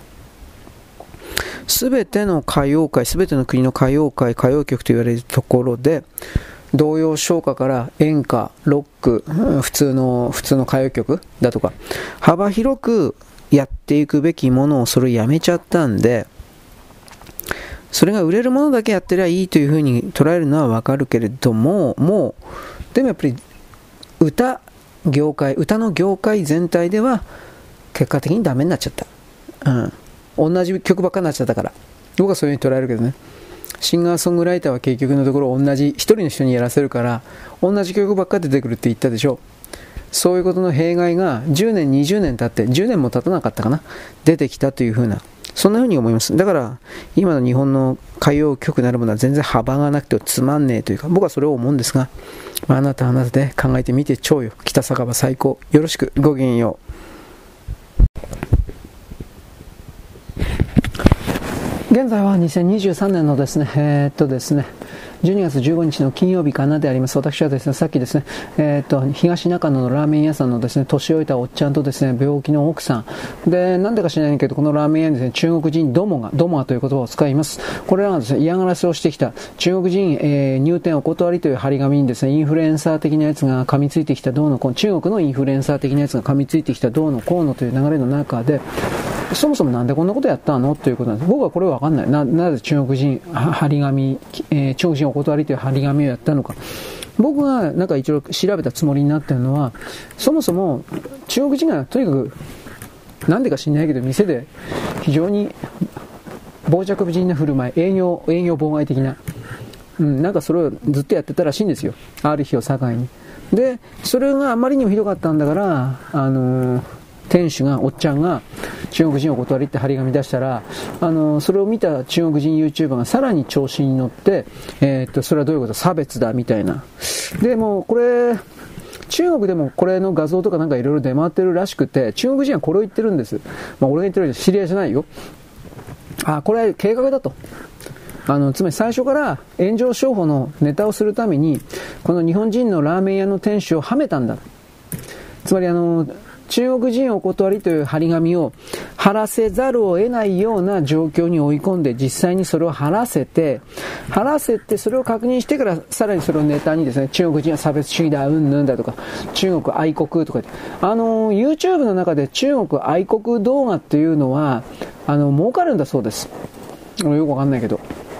あつまり人が見てくる中国人の愚かな大衆が学歴がなく未来もない。俺もそうだけど未来がないですね。人々が中国そうだ中国さ世界最高で勇ましい中国素晴らしい中国みたいな感じで、えー、まあ見てくれそうです。でそのことによってお金が入るんでしょうね。あ YouTube とどのような契約していくか俺は知らないけど。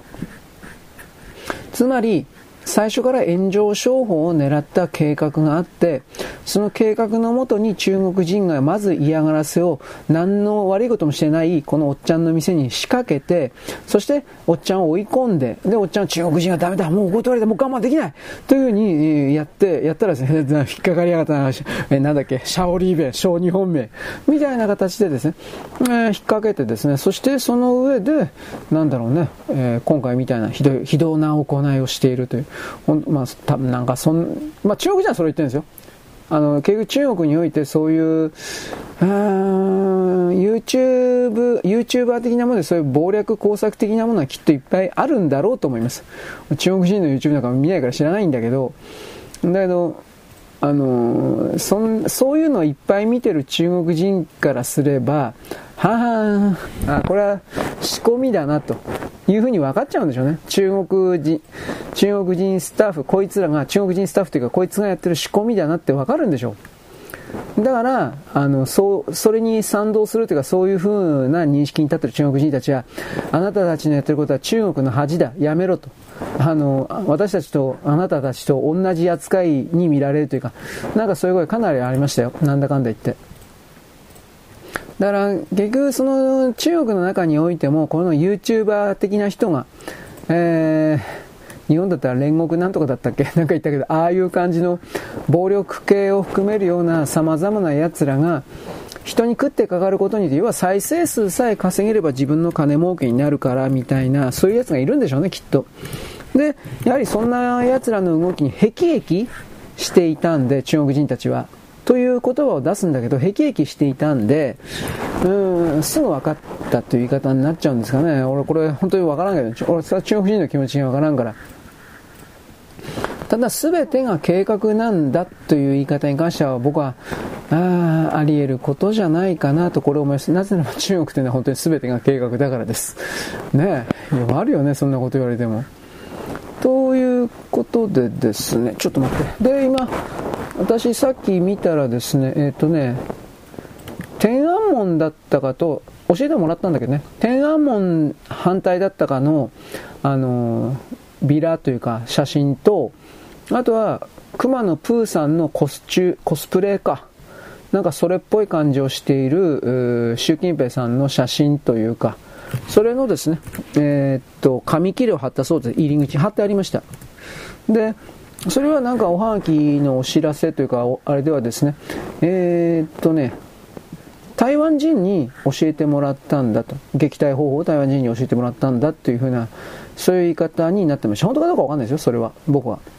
だけれども、あのー、なんだったかな、その反国家主義的な、つまり、えー、っと、熊野プーさん的な、それをですね、えー、っとね、熊野プーさん的なそれをと同時にあのこういう中国人が映っちゃうと国家反逆罪に問われるんだそうです。これこの辺よくわからんけど。でそういうことを恐れる中国人はそもそもその店に近寄れない。まあ近寄っても、えっ、ー、と、それらの画像ですか、熊野プーさんとか、そういうことにおける何かを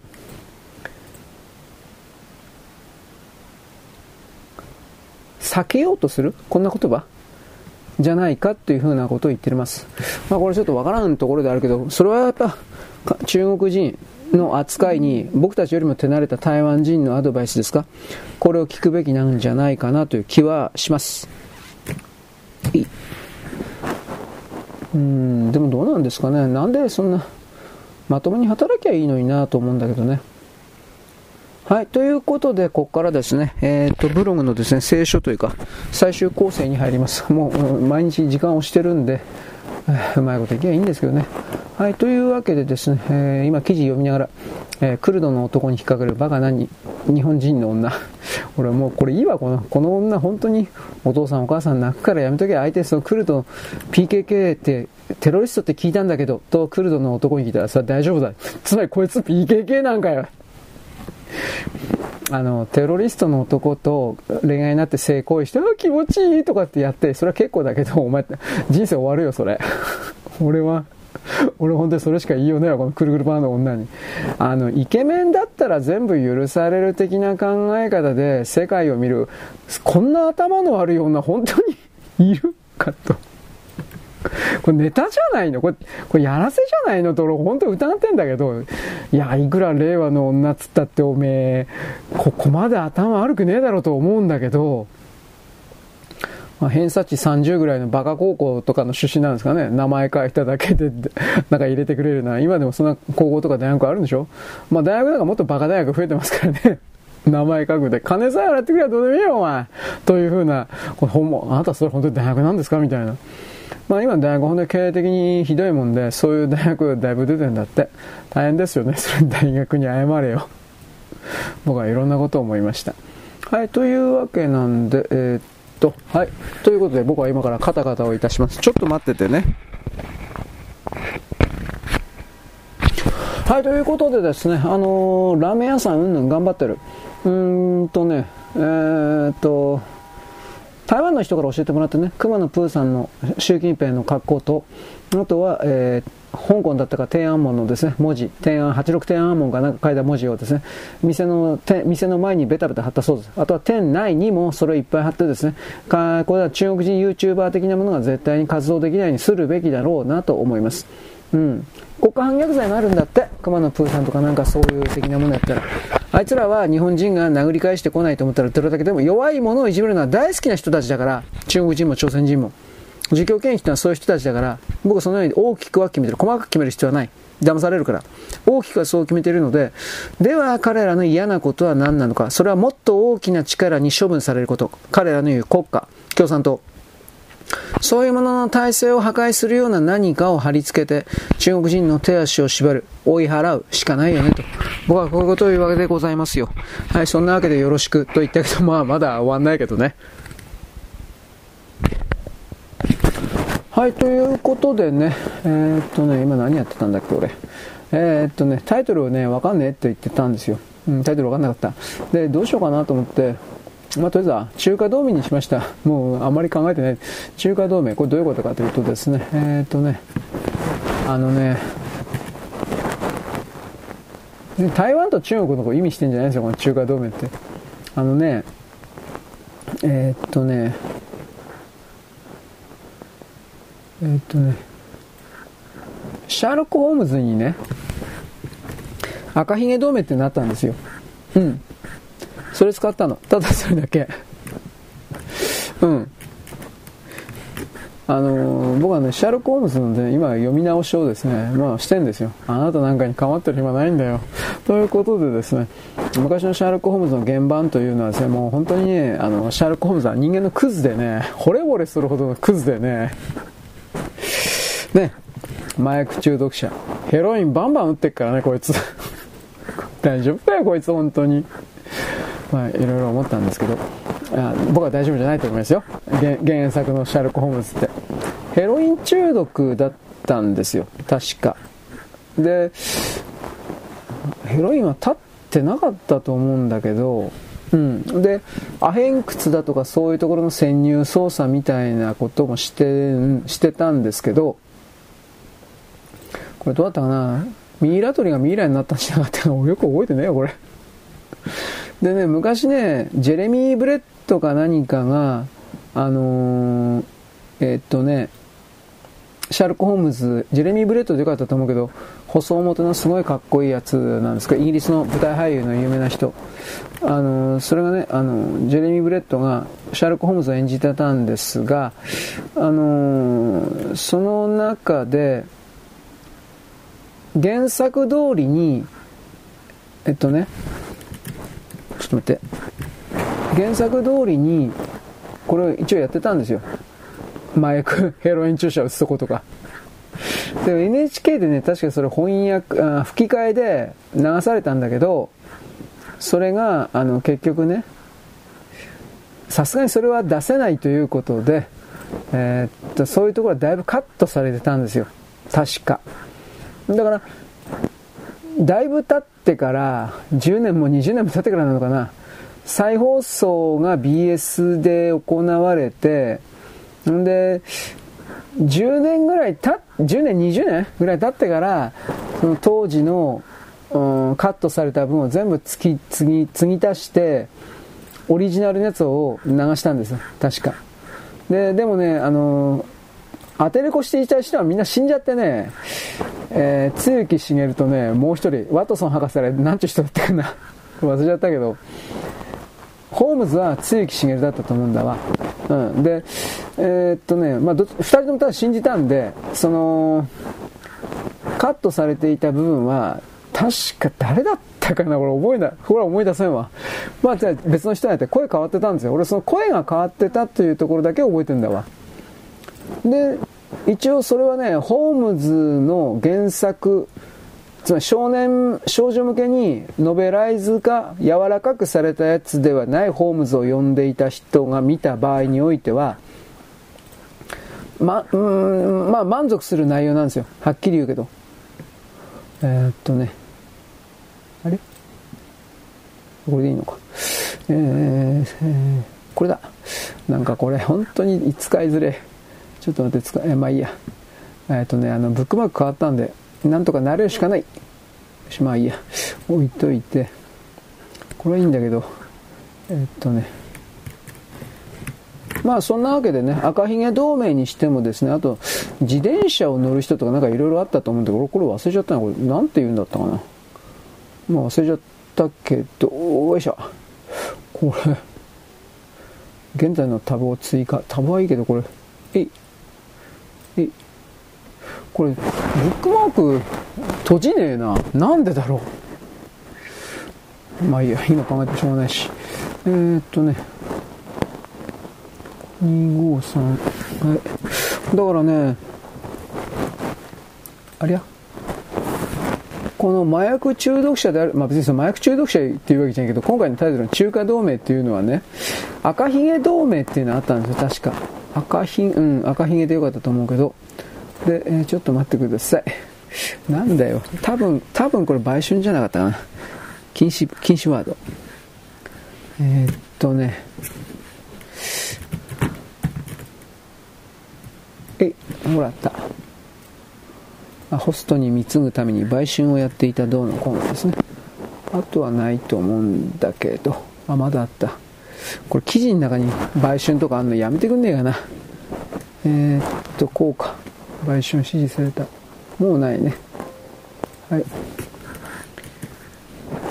で、まあ、中華同盟というのはその赤ひげ同盟のやつなんですけど、赤ひげ同盟ってあれ確かあれだよね、あの、銀行強盗、地下にトンネル掘って、で、銀行強盗をやっていくというシナリオで、なんかあったんじゃなかったっけ？うん。もう、俺もうろ覚えだよ。俺もあの赤ひげ同盟の方読んでないんで、一番最初は、ヒーローの研究ですよね。確かね。で、ヒーローの研究を NHK が、あ、とか、あイギリスが、シャーロックっていう相当に後になってから作ったんですよ。そのドラマというか何かを。で、それが、えー、っと、何だったかな。あれ、なんでこれ閉じないのかな。まあいいや。それが結局のところですね。よ、よ。原作を非常に現代版というか、あ現代解釈したやつでね、僕は、シャルク結構お気に入りだったんだけど、でもパート2までかなとは思う。あれパート3かパート4まで多分、パート4やったかな。まあ、3番か4番までやってるんですよ、確か。で、3番か4番までやったんだけど、あのー、2人とも、えー、ホームズ役とワトソン役の人が、どっちもめっちゃくちゃ売れっ子になっちゃって、で、忙しいもんだから、えー、本当は作ってみたいんだけど、もうシリーズの継続は困難であるっていう風な声明を出したんですよ。プロデューサーが。で、そのプロデューサーの人もおそらく元役者さんなんじゃないかなと思うんですけど、えー、っとね、あの、ホームズのお兄さんのマイクロフトをや演じてたんです、確か。マイクロフト、ホームズでいいの？なんかそんな。うーん、だからね、えー、ちょっと待ってね。で、まあこれは、えっ、ー、と、で、中華同盟。だいぶ話戻さないといけないけど、そのあたりで、今は、えー、っとね、ホームズが僕の中では旬ということです。だからその意味で、えっとね、前回タイトルがマリオネットダンサーになってるのは、もちろんこれはですね、踊る人形なんですよ。うん。踊る人形もさっき言ったあの、シャーロックの中で第3、シャーロックパート1のシーズン1の第2話あたりで、第2話か第3話あたりでなんかなってたはずなんだけど、どうだったかな？今もうシャーロックって言ったって誰も見ないからね。えー、ちょっと待ってね。えー、なんだっけ？忘れちゃった。あ、中華同盟だ。はい。いろいろござるけどね。はい。というわけで今、えー、アップロードしながら無理やり頑張っております。どうなんだろう？で、まあ、この中国な、東中野のね、おっちゃんは頑張ってほしい。しばらくなんかこの、中国人たちが言い上がりつけてくるかもしれんけど、このプーさんと天安門のやつをベタベタベタベタ貼っとけば、あの、多分来なくなると思う。うん。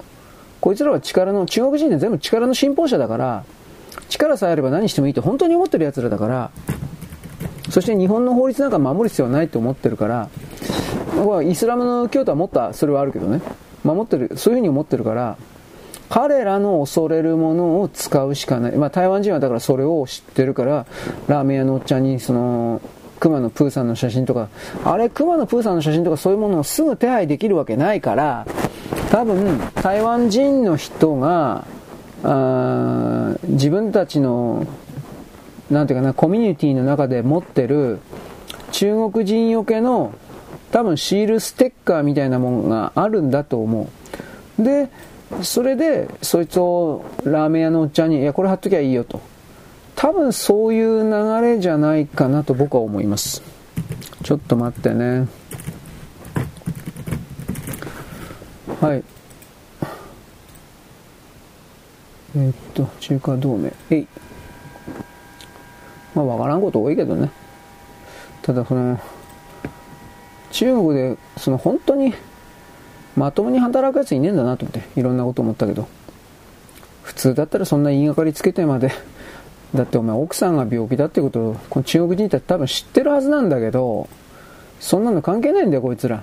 言いがかりつけて、胸ぐらつく、二人ぐらいいたけどさ。いや、だから、たった一人二人がこんなことをするだけで、ああ、中国人ってこんな奴らだ。やっぱりダメだ、こいつらはって思われるということの理解はまあないんだよね、彼らは。自分さえ良ければいいから。で、この場合自分と中国というものはだいぶ切り離されてる状態にあるんだけど、それもやっぱり考えないというか、なんだろうね。だからその肝心の同胞のという言葉を使うけど、あそれらの人々にも嫌がられてると、意味嫌われるというか、それになっちゃうんだろうと思う。だそれは生きてて生きててどうなんと思うけどね、個人的に。はい、ちょっと待って。はい。うんとね、中華同盟。あの、これでいいのかな？ホストクラブ20代以下の女の常連の出入りを禁止とか。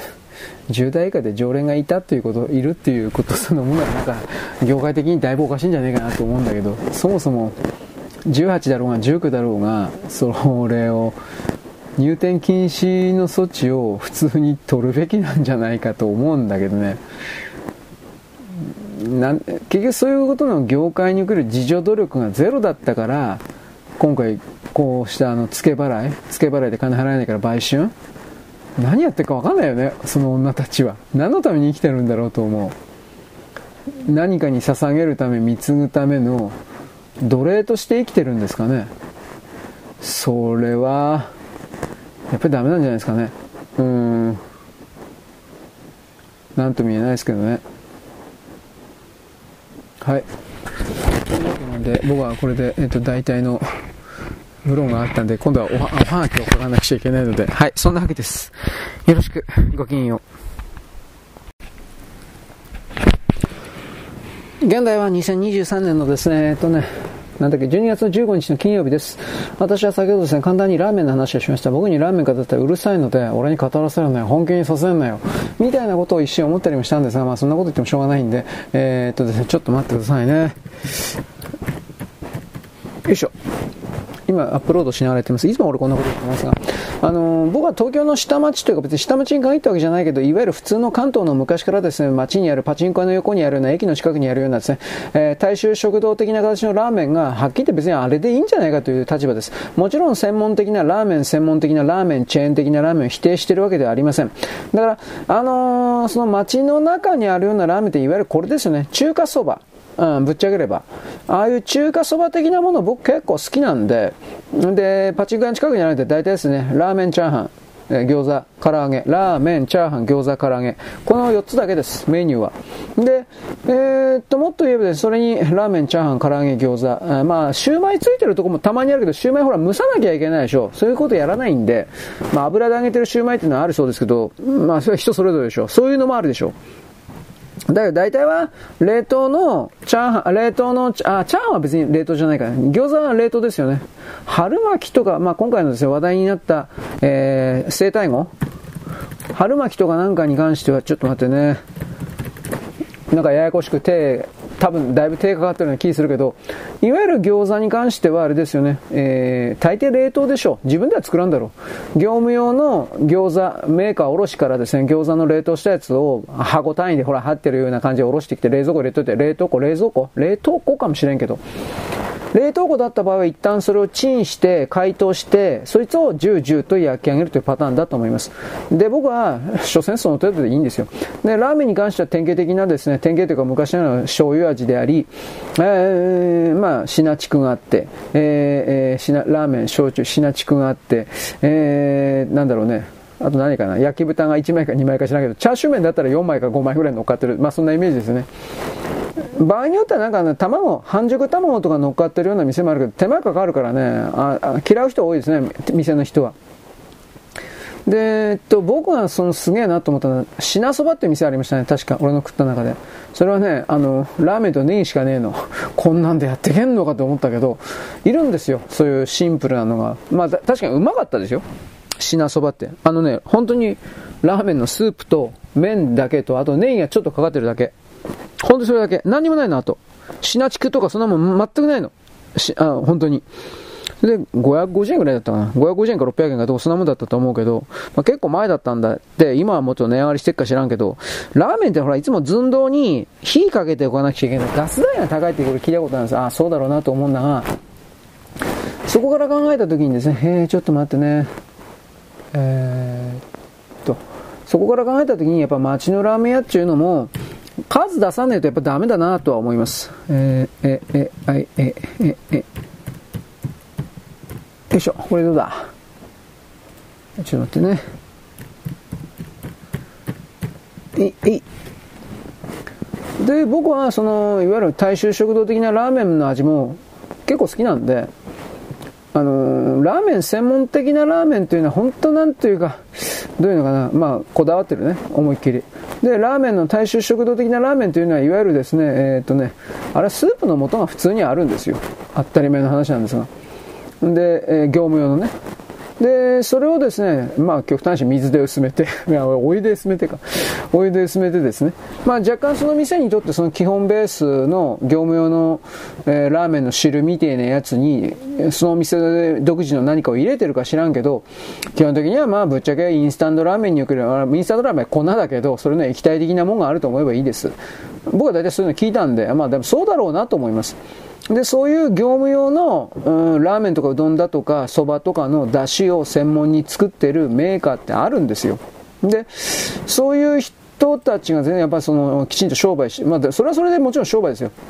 ほら、これなんで聞いたかっていうとね、自動販売機あったでしょ自動販売機でうどんとかそばの自動販売機あるでしょあれの出汁をね、やっぱあの、そんなもん店で作れないんですよ。店で用意するのは麺と、まああとネギとかそんなもんぐらいですよ。で、基本的にスープはメーカーから、メーカーというかそういう専門業者から、えー、ちょっと待ってね。い、い、い、い、はい。で、ちょ、ちょっと待ってね。ややこしい。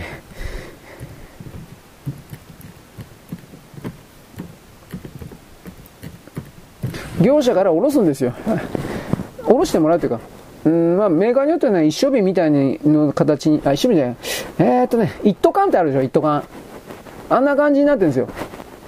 まあ、今はどうなってんのですかね、一斗缶って汚いって思われるから多分そんなことないと思うんだけど、だから、その一斗缶のやつを、例えばあのー、2つ3つぐらいの店舗で、2つぐらい店舗を持ってるような家族系的な店があったとして、一斗缶とか 2, 2つぐらいで買ってですね、それでそれをですね、えー、っとね、まああの、一生日に分けるんですよ。うん、そんな使い方を確かするんです。だからね、あの、それはやっぱりね、大量生産してるからっていうのもあるけど、やっぱうまいんですよ。まあもちろん人、調味料なんか人工調味料いっぱいあると思いますよ。だけど、ちょっと待って。ラーメンっていうのはそういうもんですよ。ああなたが化学調味料なんでこんなもん、こんなもんは食えねえって言うんだら食わなきゃいいんですよ。ラーメンとかうどんそばでさえそうだけど、ラーメンっていうのは、あのー、味の素的な化学調味料入ってないやつは、まあ逆にまずいですよ。僕の判断からすると。自然ラーメンっていうのは、逆によっぽどまずいと思いますよ。それは、本当の意味で、あのー、なんていうかな、外側の言葉に毒されてる人で、自分で何が美味しいかっていうことを真面目に考えてなくて、で、美味しさを維持するためには何が必要なのかっていうことに関して分かってないんですよ。僕はそういう言い方をします。だから、そこから考えたときにですね、えー、ちょっと待ってね。あのー、あれあれ、あ、これでいいのか、あれあれあれ、あ、これでいいのか、びっくりした。うん、だからね、そこから考えたときに、何でもかんでも頭から、これは味の素だからダメだみたいな。まあ、それは思ってもいいけど、多分ね、それ言ったら、いわゆるあなた、いろんなチェーン店のラーメンあるでしょ？ファミリーレストラン的な。絶対何も食えなくなりますよ。でもあれ味の素だらけだもん。味の素っていう名前ではないけど。で、それやっぱ、まあ、バレないようにというか、か体に不都合がないぐらいのレベルで、まあ、抑えてという言い方ですか、薄めてという言い方ですか、使うわけです。だから、だって東南アジアの方とか行ったら、フィリピンとかインドネシア、マレーシアとか行ったら山ほど味の素かけるって言うんですよ。なんでかって、うん、うまいから現地の人はそういうんです。僕はそれ、なんか、なんかの動画で、動画違うテレビ番組かなんかで見たわ、俺。うまいから。まあ、山ほど、ぐえーとかで味の素かけるんですよ。まあまあまあ、そ、そ、そ、そうなんだろうなと思って。だうまいものに関して、その、いろんな考え方ありますけど、偏見持っちゃいけないですよ。うん。ということで、その町のラーメン屋なんですが、ちょっと待ってね。うーん。今回のその、生体号さんか。なんか近くにパチンコ屋があってどうのこうの、あ、典型的な町のラーメン屋だなと僕は思ったんです。うん。それはダメだって言うんじゃないですよ。僕はそういう店は結構いいと。なんでか、なんでいいかって言ったらね、回転率がいいから。回転が早いんですよ。パチンコ屋でしょパチンコ終わったやつはラーメン食いに行くんですよ。土方と。競馬場とね、パチンコ屋の近くにあるラーメン屋っていうのは基本的に回転が早いから、うーん、なんていうかな、ラーメンの麺だとか、スープだとか、そういうものが常に出てるんで、新しいんですよ。そうすると、当たり前なんだけど、うまいんですよ。で、数作ってから、まあ、作ってる親父さんは大変だと思うけど、トライアンドエラーっていう感じで数作ればね、どんな製品も食べ物でさえね、良くなっていくんですよ、どんどんと。うまくなっていくんですよ。やっぱその日その日で。作ってるおっちゃんもですね、雨降った時の塩加減と晴れた日の塩加減というのは違うっていうことは感覚的にわかるはずなんですよ。分かってくるんです、これは。だから、あの、そういうことを踏まえて、パチンコ屋とか競馬場だとかの横のラーメン屋は、それが普通のね、あの、関東、東京、東京ラーメン、東京食堂ラーメンであっても、大体は外れがないんです。まあ、時にはとんでもないのがあるけどさ、大体は外れがないんです。だそういう意味で言うと僕この生体号のラーメンは、あそおそらくそんなうまいもんでないと思いますよ。だけど近くにラーメン屋あるから立地条件で多分やっていける、焼けていけてるんだろうなとは思うけど、でもおそらくそれなりにうまいんだと思いますよ。だそういうのなんとなく思うから、そんなうまい店になんで中国人が言いがかりをつけてくるのかということの背景ですよ。政治的なもんか彼らだけの自分だけの金儲けというか、多分それしか考えられんだろう。と僕はこれを強く思います。だから、そういう、正直言うけど、中国人の謀略に負けてはならんのですよ。だから僕はこのおっちゃんをですね、えー、まあ、特にラーメン屋のおっちゃんだからね、僕はラーメン屋の味方なんで、ね、ラーメンを、ラーメンを怪我させたら許さん。もうだラーメンにお世話になっております。ね、蕎麦屋、蕎麦屋とかうどんにもお世話になっておりますけど、僕はこのラーメン屋のおっちゃんをですね、えー、応援いたします。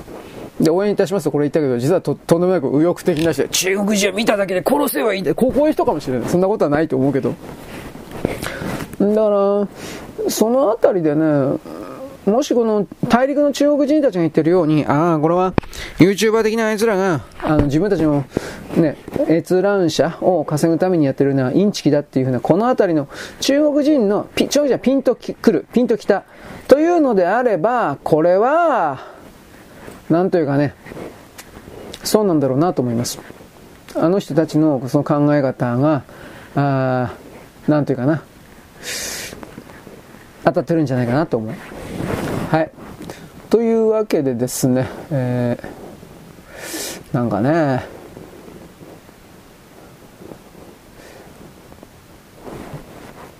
嫌がらせすんなよ。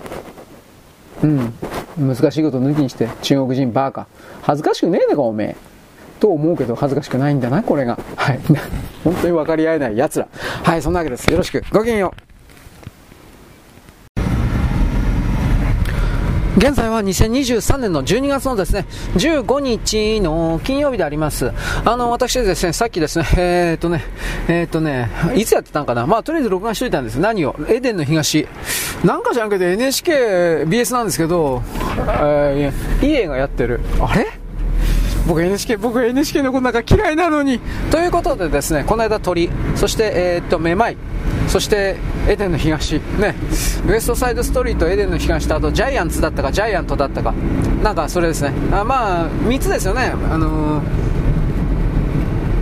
ジェームス・ディーンは、えー、エデンの東と、ウエストサイドストーリーとジャイアンツ、ジャイアンツだったかな。まあ、ちょっとすみません、いい加減なんです。で、僕はやっぱ共感するのは、エデンの東をやったジェームスと、ウエストサイドストーリーをやったジェームスが、本当にこいつと同じやつかよというふうな、まあまあ、いろいろあります。あの人は本当になんで交通事故で死んだのかというのもなんかうさんくさいんですが、暴略のために殺されたとかわからんけど、うん、どうだろうね。ただそのエデンの東とかを見るとですね、やっぱり当時の崇高やかな、えー、アメリカ人の、うん、青年、男女、その今みたいに乱れた感じではなく薬物にも侵されておらず、えー、なんか本当に清く正しくねでも本当にそんな感じなんですよ。健やかだっていう感じです。だからそれをどうして誰が誰によってあの破壊されていったのか、ディープステートカバカバールなんですね、やっぱりディープステートカバール的な人、あと中国共産党だとか、えー、あとあアメリカ共産党とかなんかいろいろ。自分たちが変えられてしまったということに関して、つまりこの外から与えられこれがこれからの新しい生き方だよみたいな形において、そのまま何の疑いもなくですね再生リピートするだけの人生をやってきた人々が多すぎるんですよ、ぶっちゃければ。そういうものから離れなくてはいけないということをですね、まあいろいろ僕は言いますが、それをですね再確認するためのスタート地点はどこなのかということ、我々西側というのは、我々日本というのは結局戦後において民主主義体系的なものを結局アメリカから全部移植されたいい方も悪い方も含めて。でじゃあ、日本のですね、えー、大東亜戦争的な戦争に負けない的な家父長制度的な日本でずっとやっていけたかというと、おそらくそれも限界があったと思います。まあ、だからどっかで少しずつ変わっていかざるを得ない。まあ、家父長制的な日本というのは今お父さんが絶対やっててさお父さんの言うことには従いなさいとかお母さんが言うような世界ねで長男が全てを握っていて次男はさお前なんか俺のスペアだよみんながこうこういう世界うんまあちょっと極端な言い方をしたけどね。でもそれのやり方をずっと続けるというのは多分新しい人材新しい学問探究開発における人材の供給ができなくて、うんまあ国家としては多分流動性がなかったと思う。人材の流動性とか情報の流動性とか。そういう国は大体滅ぶんですよ。今中国はその方向に向かってますけどどうだろうな。でも俺日本は負けてよかったとも言わないしね。この辺はまだ昔知られたことあるんだけど対象自体ははっきり言って外から持ち込まれたエログロ。こういう言い方をしますがそれによって日本国民が完全に洗脳されたという言い方をします。しかし昭和前期における日中戦争が開始される前の時点における日本が本当の意味であ西側世界準拠としたような自由主義体制に自分の力でそれを獲得できできなかったかというと僕は可能性は低いけどできたと思ってる方が限界はあったけどできたと思ってるんです。あの、その辺りなんですよね。でもそれをね、あの、本当にできたっていうことを今言うときは、地主制度だったでしょ。地主小作制度。地主小作制度みたいなものを日本人が日本人国民が全て自分たちでこれこれは非合理的であるダメだ。というふうなことを理解して決めてそして農地開放的なことを自分たちの力でできたかどうか。ああこれが多分大きなハードルというか条件だったんじゃないかなと僕は見ています、まあ、もちろん農地開放もそうなんなんでか自分の地面地面の土地というものをそれぞれの人々に持たせなければスタートすることができなかった。うん。あのー、お金ないんでみんな。当時の日本に戦前に送る日本は産業がないんで働く場所がないんで自活して食っていかなくちゃいけないような現実設定の中で田んぼ畑がないつまり自活して食っていくことができないような状況にいる人は死ぬんですよ基本的には。だからそれは良くないですよねっていうことを言うわけです。良くないですよ。ロロロロ。というふうなこと言うけどね。はい。ということでえー、っとですね。あれ？あここでいいのか。すいません。あの道俺間違えたかと思っちゃった。一個間違えちゃった。いや大丈夫大丈夫。はい。ということでですね日本に今ある自由主義体制諸国的なものはアメリカから移植された。それはいいですか？しかしそのアメリカの自由主義体制的なものも基本的には大きく汚された、汚された、汚染された形が変えられてしまった。で、では、どのあたりが一番、うん、健やかな、健康的な、素晴らしい、まあ、民主主義的であったかというと、前日話戻るけど、ジェームス・ディーンだとかあの辺の時代の、まあ、1950年代から60年代ぐらい、うんまあうんまあ、1940年代入れていいかな、ちょっとわからんけどね、あれはまだだいぶコントロールされてたと思う、1950年代初頭から1960、10年間ぐらい。と言うけど、そのあたりの文化文物的なアメリカの自由的なものを見るということが大事かなと僕は個人的には思ってるわけです。はい、毎度毎度のスーパー情報を挿入します。えー、スーパー行ってきました。えー、っとね、台湾パイナップルケーキというやつがですね、売ってたんで、えー、っと、今回は買わなかったけど、次回買ってみようかなと思います。ただしこれはあの、台湾から輸入されたものであろうとは言うんですが、まあ生産国台湾とかなんかいろいろ書いてあったけど、いわゆるあの、既製品の箱物の商品です。だから、えー、スーパーとかコンビニで売ってるような、えー、焼き固めたカステラだとか、なんかああいう系列に近いもんじゃないかなとは思いますが、えー、っと、カステラの生地にパイナップル的な何かが練り込まれているのかもしれない。これは食べてみないとわからない。台湾にももちろんですね、いい加減な企業いっぱいありますが、日本に輸出している分に関してはだいぶ検品処理を厳しくやってるそうなんで、うん。まあ中国もそうなんだけど、中国はそれ厳しくやったって跳ねるんで、日本においては厳しいその検品処理というか、メーカーの方があ対応していれば、日本は基本的に信用して受け取るわけです。まあ、あの、嘘、疑ってばかり言ったらそのわけです。いちいちいつも調べなきゃいけないんで、ロスがあるから。その辺はさすがに台湾人は分かってるんじゃないかなと思うんだけど、台湾ケーキっていうのはなかなか珍しかったんで、まあ次回やったら買ってみます。あの、私、前にですね、人間は戦争なんかしたくないと、うん、言いました。で、本当は中国人もね、末端の下っ端、私みたいな下っ端は戦争なんかしたくないんですよ。当たり前なんだけど。だけど、あの下っ端の人間はこの人間世界においては国家社会を形成している時に下っ端の人間が結局それが嫌だということが言えない言ったところで逮捕されたとかなんかそういう構造になっているのでどうにもならんわけですんだらどうやのかな、まあ、台湾人と中国人というのは基本的には戦争したくない。そして現状維持で商売ができればそれでいい。実に中国的な考え方です。で、あのー、台湾と中国というその国家体制がそのままの状態で中国は台湾を侵食しないというならそれでもいいんだけど問題は中国が台湾を侵食するということですね。洗脳するというか。それをあの中国が諦めるんだったら何も言えないけど諦めないからね。この辺りなんですね。やっぱり相当の問題は。我々は例えば一つの会社に入ってしまうとですね、あんまりも待遇がひどかったら転職という形で会社を変えるということができる。ところが国家においてはですね、それができないというかやりにくいという状況になっている。つまり流動性がですね、国境線であるとか行政の制度によってかなり制限されているわけです。それによって守られているという部分もあるけれども、弊害もある。まあ、物事において、全てにおいて良いなんてことはあるわけないですから、これ当然といえば当然なんですが、あのー、中国の人々が仮にね自分たちの境遇状態に対して不満があるのであればいつでも好きなだけですね国外に出ていっていいとしますよ。そうすると中国から人はいなくなるでしょう。ほとんどいなくなるでしょう。ただし、あのー、中国愛国主義的なそして本当の意味の、うん、世界をですね知らない人仮にそして知ったとしても適用できない人つまり彼らは自由を求めると言いながら責任と義務を果たすことは拒否するんです。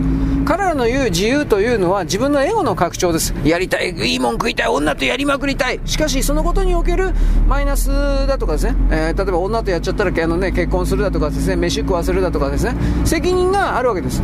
だけどそれは嫌なわけです彼らは基本的には全部だからそれは自由じゃないんですよ何度も言うけどそれはエゴの拡張なんですエゴの拡張行為なんですじゃあエゴって何なんですか？自分自身をあの生存させようというシステムそのもののことですつまりエゴがなければ人間というものは死にます。自分我ですね。G がというものです。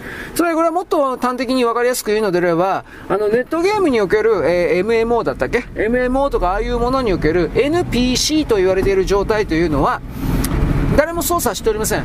誰も操作していないというのはそこに人の手が介在しているわけじゃないわけですから魂が入っていない状態とも言えるわけです。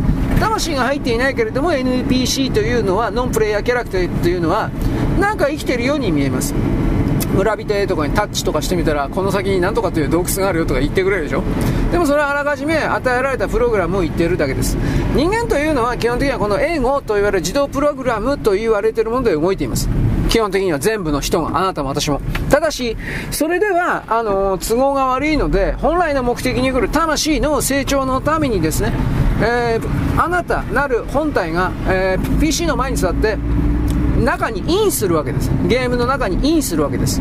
たその肉体の器の NPC であったキャラクターの中にインするわけです。ではあなたがいない時はどうなのか。NPC のキャラクターというのは自分自身を生かすために、例えば敵がやってきたら逃げるだとか、戦うだとか、まあいろいろあるだろうけど、コマンドはあるだろうけど、それに従って自動的に生きる、動くだけなんです。そして残念なことに人間世界においてこの自動的に生きる動くという人の数が圧倒的に多い多すぎた。そのことが今の人類世界の行き詰まりというかどうしようもなさというものを導いてしまったという言い方をします。左側なんかっていうのは、まあ、右側もそうなんだけど極端にこれが多いなというのはそのように配置されたのかそのような魂自動人形ってほぼ自動人形的なような人々そのような魂しかその乗り物生き物の中に器の中に入れなかった。こういう言い方も一応はできます。まあ物事は言いようですね。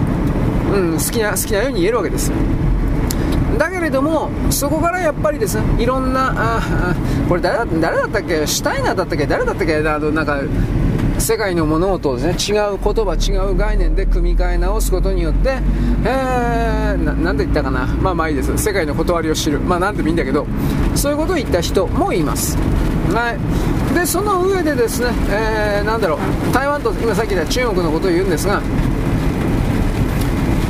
中国人が中国という国家が台湾に対して侵略を大きくしていかない限りにおいては台湾は別に今のままでいいと思ってるんです。で中国人だって本当はそうなんだけど中国のトップが上層部が共産党の一部がつまり自分自分の自尊心メンツを実現するために台湾を併合しないと彼らのメンツが立たないわけです。自尊心が立たないわけです。国家統一だとかなんかいろいろ言ってるけどさ共産党に受ける。しかしそれは本当に必要なことであるかって全くそうではないわけです必要でないものを必要であるというふうに嘘ついてごまかして多くの人々に関わらせて利用するというのはこれは大きなカルマカルマですよ。になるんじゃないかという言い方実際になってると思います。だから少なくとも私、日本人たち、日本人、私、あなたは何かできるというわけじゃないけど、少なくともそういうシステムはおそらくあるのだろうなという新しい考え方を考え方をとりあえずは獲得する必要があるですねということを僕は言うわけです。とりあえずここまで。よろしく。ごきげんよう。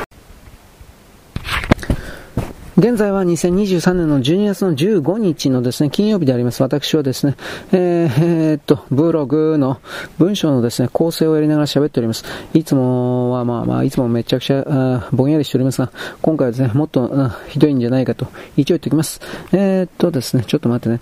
今やってるのは大谷さんがですね、えっと、ドジャースにですね、移籍する云々関連して、昨日、昨日、日本時間の今日、今日か昨日、日本時間の朝方だったかしら、まあ、あの、米国時間でですね、えー、えー、っとね、昼頃だったかしら。まあ、それに関して、ね、あの、大谷さんがですね、えー、っと、記者会見したことによって、米国の方々はですね、集中してそれを見ていたという、そういう記事をですね、文章構成しています。今終わりました。まあ、どっちにしてもですね、えー、米国の中に、世界中においてそうなんですが、自分のない人がいて、周りの人々はどう見るのかということと、やっぱり周りの人が見るから、自分もですね、そこから取り残されたくないというふうな形でですね、流行り物に心を奪われるような人、これはいっぱいいるわけです。まあ、それがいけないというわけではありません。人間だってみんなそんなもんです。だけどまあ、そこから離れればいいんじゃないのという言い方も一応言います。はい。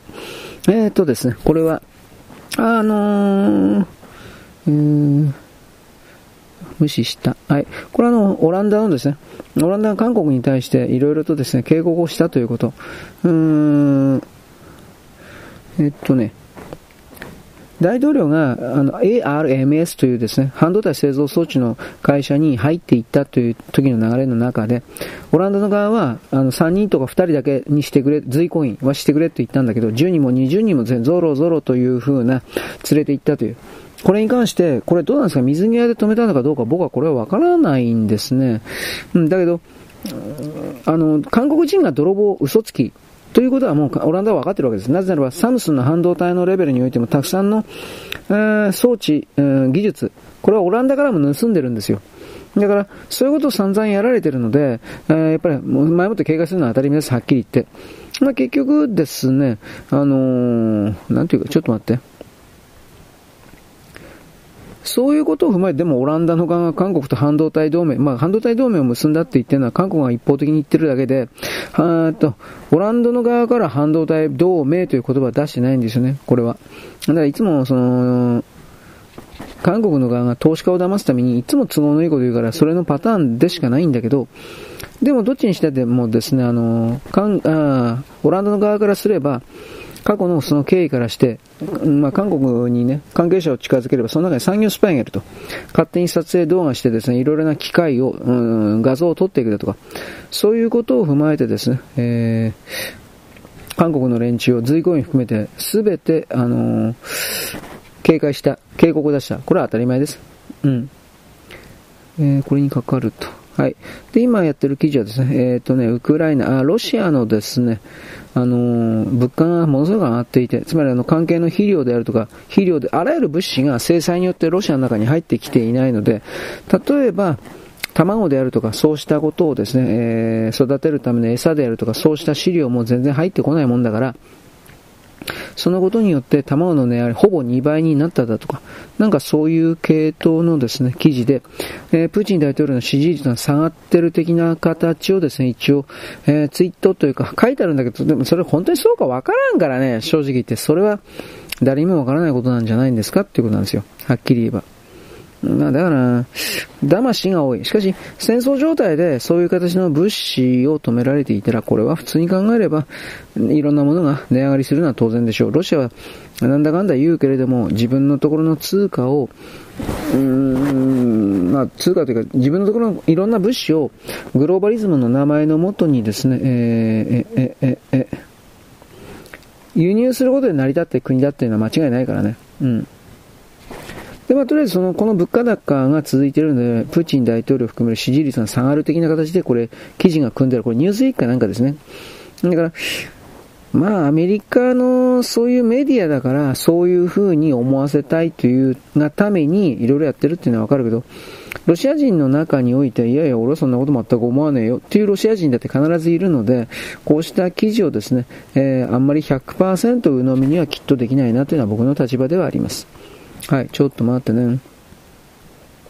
えー、っとね、今これ見てるのはカラパイヤの記事です。えっとね、2022年は世界料理コンテストみたいな形で4位だったんですが、えー、っとね、今回2023年で、え、2位になった1位がイタリアだそうです。イタリア料理ですか？まあ、美味しいんでしょうけどね、俺わからんけど。ちょっと待ってね。まあ、日本の料理っていうのはですね、本当に上の方、高い評価を受けているようです。僕はあの下のお菓子の金がないんで、下のお菓子のですね、えー、え、ところがですね、まあ、実際に食ってですね、これはうめえよ、日本のお菓子最高だよ、みたいなこと言ってるわけですが、あのー、上の方においても、なんか相当やっぱり、良くなってるみたいですよ。まあ、その、フルコースなんかそういう的な、俺はこれわからんから何とも言えんけどね。はい。ちょっと待ってね。はい。というわけで、これは今やってんのは、なんかグリーンピースに昔ね、半分以上拉致されて、で、なんかおめえの、何、お前の認識は間違ってるからどうのこうのとかって言われて、なんだかよくわかんねえな。うん、まあ、グリーンピースの人がね、えー、ちょっと待って。KFC 食べていた。あまあ結局、自分の言うことに従い的な形でこの日本のツイートをした人ですか、うん、これをですね、あの、説得というか、脅迫というか、なんかやっていたということに来るツイート、暴露です。まあんな、奴らにまともな考え方あるわけねえじゃん。はい。アニメのライツじゃなくて、アニマルライツだよ。なんでこんな風になるのかな。うんうんうんうん。まあ、信念はないでしょ、結局。あのー、いいでしょ。金が欲しいというだけ。うん。えー、他人に、彼らは、えっ、ー、と、他人に対して、何買おうか。うん、まあ、イルカやクジラ食べないからですね。でも、あのー、逆に海の魚すごい減っててね、うーん、逆に困ってんだけどね、これなんて言わないのかなと思って。はい。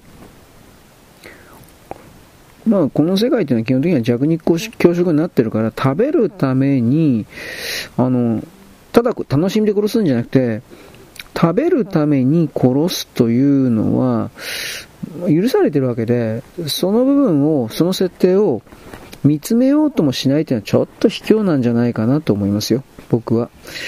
うん、うん、うん。というわけで、今いろいろとですね、ああ、しんどい。やってるわけです。はい。これは何かな？えー、っとね、有働さん。うん有働さん、有働さんと書いて、確か俺有働さんでよかったと思うけど、なんかあの、日テレのニュースゼロか。はいはいはい。ニュースゼロがですね、クビになった。まあ本人卒業したと言ってるけど、うん、記事によればですね、ギャラがもう高くなりすぎて、1回出るたびに100万だって。うわ、すげえ。20日ぐらいでの？2000万どんだけもらってんのそれ？まあ当然税金とかいろいろ取られてるだろうし、有働さん個人に、えー、1000万振り込まれてるわけではないだろうけどね。彼女も個人でやってるんじゃないでしょ、どうせ。うん。あの、芸能事務所にいるんでしょ？おそらくは。だから半分ぐらい取られてるんじゃないの？俺知らないけど。はい。うーん、うん、うん、うん。これすらもなくなっていくと。まあ、あの、さっきも言ったけどね、人間使わなくなっていきますよ、はっきり言って。あの、だってニュースに何を求めてんの？音声に、音声におけるですね、えー、っとね、情報伝達、場合によっては文字でもいいけど、うーん、それしか末端の消費者は思ってないんで、まあね、あの、人間が原稿を読む的なそういう人も、そういうのを求める人も、ゼロにはならんと思うけど、基本的にそういうのは新しい世代が育っていくことによって、別にいいじゃんってなっていくと思いますよ、僕は。うん。えー、っとね、これ、終帝だね。え、終帝。うん。中国は彼女に対してですね、えー、っとね、終帝をまあこれあのー、今、カナダに逃げてますけど、えー、指名手配すると、彼女を捕まえて中国に持ってって引き渡したら1800万円ぐらいもらえるんだって。そしたら、やっぱりそれは、あのー、彼女捕まえに行くんじゃないですか。うん。マフィアであるとか、いろんな人たち、それこそ YouTuber 的な人たち含めて。そういうことを踏まえて、あれれれれ、間違えちゃった。そういうことを踏まえてですね、あのー、もし彼女がこのカナダにおいて、なんか強気な発言してるけど、これは結局のところ、よいしょ。何らかの後ろ盾があるからなんでしょうねとは一応言います。そうでなかったらちょっと無理じゃねえかな。なんとなく一人で、えー、カナダに行って、そしてなんかカナダには戻らないとか、なんかすごいうこと言ったけど、そんなうまいこと言っかなというふうな言い方があります。はい、次これ、ワーキングホリデー。うーん、まあ、イギリスがね、今まで1年間ぐらいしか入れなかったものが、えー、3年間 ?3 年間ワーキングホリデーつまり3年間日本人が今まで1年間しかイギリスで出稼ぎできなかったんだけど、なんか、それをの3年間できるようになったそうです。3年間6000日って書いてあるどっちなんだろうな。まあいいです。あの、結局イギリスもですね、あの、劣化、レベルの低い労働者はいらんけど、レベルの高い労働者は欲しいわけです。で、日本人の、まあ、日本人は大体その、大体はレベルが高い。上から下までいるけれども。で、そういうので、でも、今まではなんかでも結構厳しかったらしいですよ。出身大学であるとかそうしたものを見ていて、レベルの低い大学だったらなんだかんだ言って、あのー、なんですか、ビザっていうんですか、なんかああいうのが降りなかったりだとか、そういうことはあったみたいです。うん。でもそれらも多分、あのー、ちょっと待って。なかったことにするというか、イギリスもだいぶきついから終わってっから、そういうところは多分、だいぶ緩めるんじゃないかなと僕は一応見ています。で、今の記事はですね、なんか中国人、さっきの東中野かどっかの中国人の、えー、嫌がらせのそれです。うん、まあ結局、当の中国人たちからも結局こいつらのインフルエンサーっていうのは言いがかりでやってるだけだろ、みたいな。まあ読まれてるっていう言い方はします。ただ中国においては、その、愛国的な動画をやれば優先的に、あのー、どうも、検索、彼らの検索の上層部ですか？ここにですね、なんか乗っけてくれるようなアルゴリズムあるんじゃないかみたいなこと言ってますね。多分そうなんじゃないかな。うん。ちょっと待ってね。よいしょ。うーん。まあでも、この、相手が弱いと見たら、どれだけでもね、あの、いじめるのが中国人、朝鮮人だから、ね、それらの殴り返さないと分かったら、本当にそうするんですよ、あのこの人たちは。本当にどうしようもないなとは思うけど、ずっとそれでいくんかね。はい。まあ、ツイッター見て、あまあ、台湾人がね、助けてくれたんで、ツイッター見て泣きそうになって、ね、それもそれで、そういう言葉は使わないですね。全然そんなこと思ってないくせに。人は本当に泣きそうになるなんかないよ。僕はだからツイッターにおいてそういう変な言葉の使い方するやつが嫌いなんです、はっき言って。大げさだから。伝わんないじゃん。本当のことが。いろんな意味で。ということを思いました。はい。えー、っとね、あれ？これ違うんか。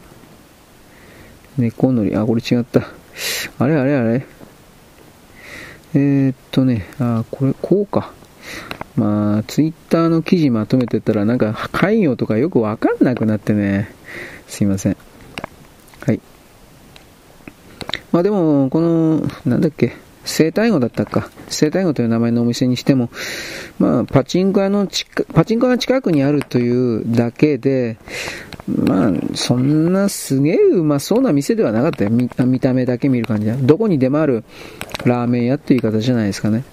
とうん都市部にある江戸前のラーメン屋。あの、独特な味。大衆食堂のラーメン。また、多分そういうことじゃないかなという方かな。うん。まあいいです。まあとりあえずその、これに関しては、あのー、熊野プーさんのコスプレの習近平さんの写真であるとか、そういうのね。うん。それを、なんか、もう貼ってあったね。天安門。うん、うん、文字のこうしたもの同時に映る。だから、本当に国家反逆罪本当になるのかどうか知らないけどね。映ると。これはもちろん、あのー、ちょっと待って。台湾の人に教えてもらったんだろうなと思う。こんなもんすぐに、あのー、常備してるんでしょ。うん。よいしょ。話題になったけど、これ炎上商法とかではないと思うよ。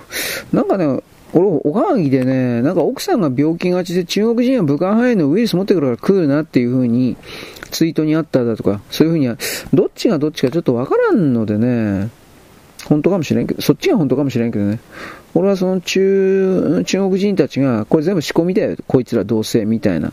多分そっちの方じゃないかなと一応思ったんだけど、これはわからない。はい。で、今、ワクチンがどうのこうのです。えー、っとね、あれ？えっとね、まあ、とりあえずワクチン打ったらひどい目にあった。これ今更説明する必要もないですが、その中の一連のツイート群なんかで私が非常に、えー、っとね、気になったのはね、日本のフリーメイソン、東京かどっかにあるのかな？これが閉鎖されたというか、引っ越したというか、まあいなくなったというか、それですよ、やっぱり。多分、だからやっぱ逃げたんだろうなと思いますけどね。えー、で、このワクチンに関しては、さっきも言ったけど、小中高生みたいな子供たちが死んでる事例があるっていうのはちょっと、ね、嫌だなと思います。うーん。えっと、このワクチン打ったとか、うんとね、打たないとかで、終始替え。終始替えと。はい。うん、うん、うん。打った打たないとかってわかるけど、もうこの、これをどうやって健康被害ですね。生き残ることができるのかとか、そういうことをみんなで話すべきじゃないか、伝達するべきじゃないかなと思うわけですね。うん。はい。言う。言っている場合ではないと。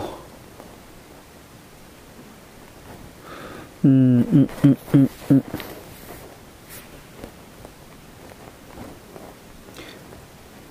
あれ？はい。ということで、今、現行のですね、あらあらとした設定が終わったというか、まあ、キリがないよね、こんなこと言ったらね。はい、ということで、うーん、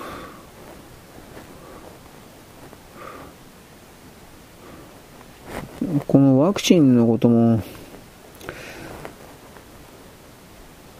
どう見たってこのパンデミック条項を踏まえて、あれも潰さないといけないし、おかしいおかしいってやっぱ言い続けんと、本当になし崩す的に全部やられそうな流れに入っていくから、庶民の側の僕たちの方が明らかに押されてるなっていう流れだと僕見てるから、これはちょっとやばい、いろんな意味でやばいかなと。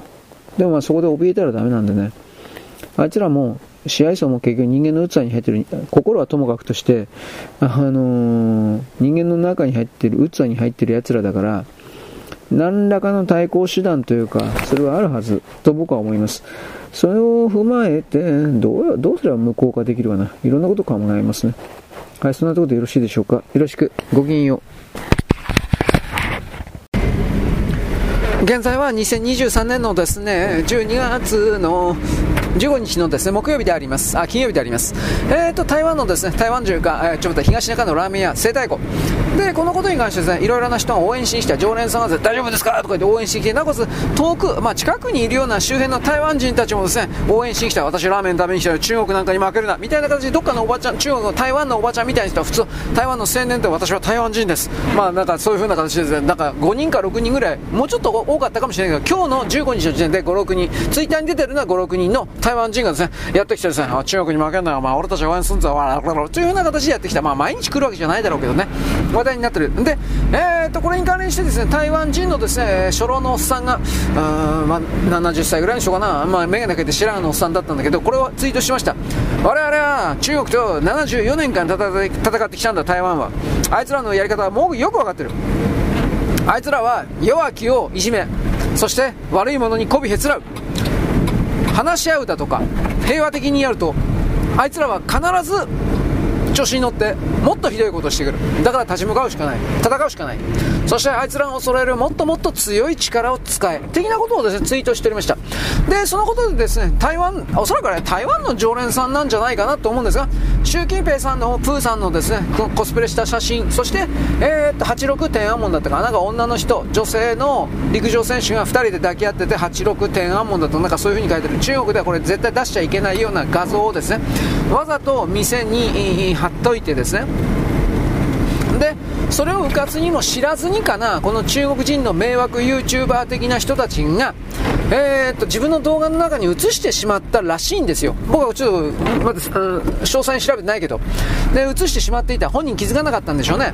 でその自分の動画の中に映っていた映ってますよということを今度は日本の側の人が中国人おそらく向こうに中国人のまともなリベラル中国のリベラルだから、まあ、親日というわけではないんだろうけどこういう YouTuber 的なやつのことを嫌うやつ、ね、うんこれの人にですね連絡してですねこういうことになってますよって言ったらえーとまともな中国人たちもいろいろその情報を受けていてですねこんなこんなクズたちは殺せみたいな。まあ結局まともな中国人からすればこの YouTuber 的なやつは敵な敵というか、えー、ネトウヨなわけです。いわゆる。でそういう人たちが暴れることによって中国なる存在そのものがつまり私までこんな風に見られるの？嫌だわ？みたいなこういう人たちが、えーと、政府当局にとりあえず知らせたそうです。中国共産党に。こいつの動画には習近平閣下の熊野プーさんの画像みたいなの吸ってることいいの？みたいな。そうするとこの YouTuber 的なですね中国人の YouTuber 的なまあどうどうですか？ね中国のウェイボーみたいなとこ？わかんないけど。あのー、WeChat みたいなとこ？まあわかんないけど。アカウントが1個とりあえず抹消されたそうです。抹消凍結。でひょっとしたらそれ全部のアカウントに対して起きるのかどうかに関しては分からんとか書いてありました。だって中国大使館があのー、中国人を差別している愚かな日本人の店がいる。これは問題視している我々は。みたいな形の、こういうコメントというか、なんか出している。本当に出しているかどうか知らないですよ。中国人のこの YouTuber 的な人が言ってるだけだから。でも出してると。だからそういうお互いの部局の、うん、メンツというか、そういう力加減とかあるだろうから、どうなるか、なんていうの外国人の日本人の僕たちにはわからんけれども、まああのー、はっきりこのおっちゃんには罪がないわけです。どう見たって。ラーメン屋のおっちゃんには罪がないわけです。それにもかかわらずですね、いろいろな、この嫌がらせを通じて、なんちゅうかね、あのー嫌がらせ。うん、まあそうですね。だって奥さんが病気になってんのにもかかわらず、そんな風な、えー、っとね、精神的におかしな不安定な状態をですね、呼び寄せるような嫌がらせ、まあ攻撃。それは中国人どう考えたって悪いだろう。と僕は思うけどね、分かっていてそれやるんだから。で、それに関してはですね、やっぱりその中国の心ある人はですね、やっぱそれはいかん、みたいな、どっちなんですかね。自分たちのメンツを守るためかもしれないからって思ったけど、とりあえずですね、事態は収束に向かってるかどうかは知らないけど、違うフェーズには移動したんじゃないかなという気はします。しかし中国の中にももちろんですね良識派と言われている人たちはいるでしょう。いないわけがない。しかし彼らは何度も言いますけれどもその中国なる体制に対して従属するしかないわけです。まあ俺日本人の俺だってそうだけどねで結局その家族を人質にですねされたことによってこれをやれというふうに命令したら必ずそれをやるやらなくてはいけないような社会であってそうしたものは我々の価値観というか人生とは相入れないものです。中国人たちはその中に浸りきってしまってその人生しかやってこないからそれ以外の人生があると考え方があるということの理解ががゼロです。で、その、まあね、彼は大きな自由なんか欲しく欲し欲しくないとかいろいろいるけれども、うん、なんだろうね、結局職業選択の自由というのもあるようで、結局ないからね、中国って。そうした意味におけるですね、どこに自由があるんですか？ということを僕は言うんだけど、で、そうすると、中国人の、えー、習近平さんさっき言ったけど、生きているだけでそれは幸せだと思え、みたいな。これからは健康が自由ということだ。健康が平和ということ。なんか、ものすごい認識のすり替えをやってるんですよ。だけど、中共産党の偉い人たちだけはあいわゆる西側基準における自由。しかしこれは彼らの言うところのエゴの拡張やりたい放題わがままの拡張でしかないわけで。そうしたものを自由だとそれだけを自由だと思っているのは彼らの中国の今の段階限界とも言いますが。れを人類の先頭に立たせるということがどれだけいけないことかということはあんた真面目に考えることだと一応私は言います。はい、ということでですね今回のラーメンだけの動きで、まあ、他にもどうせ出てくると思いますよ。この中国人 YouTuber 的なですねいわゆるあの暴力系の YouTuber 言いがかりつけてですねあの再生数を稼ぐ的な人っていうのは山ほどいるそうです中国人のな中国の中でまあ韓国にもいるんだけどでそういうことを日本人日本人なら何をやってもいい。殴りかが殴り返してこない。ということでどれだけでもうん傍若無人なことをする。でその上で、えー、なんだろうね彼らを我々を下に見る。日本人を下に見るということでどれだけでも死ぬまでそれやるんだろうね。YouTuber というのは年取ってもそれできると思ってるのかな。思ってるのかもしれないけどね。いずれにしてもですね、えー、生きるということの意味を僕はこういう YouTuber 的な人々の動きを含めていろいろ考えちゃったりなんかします。うん。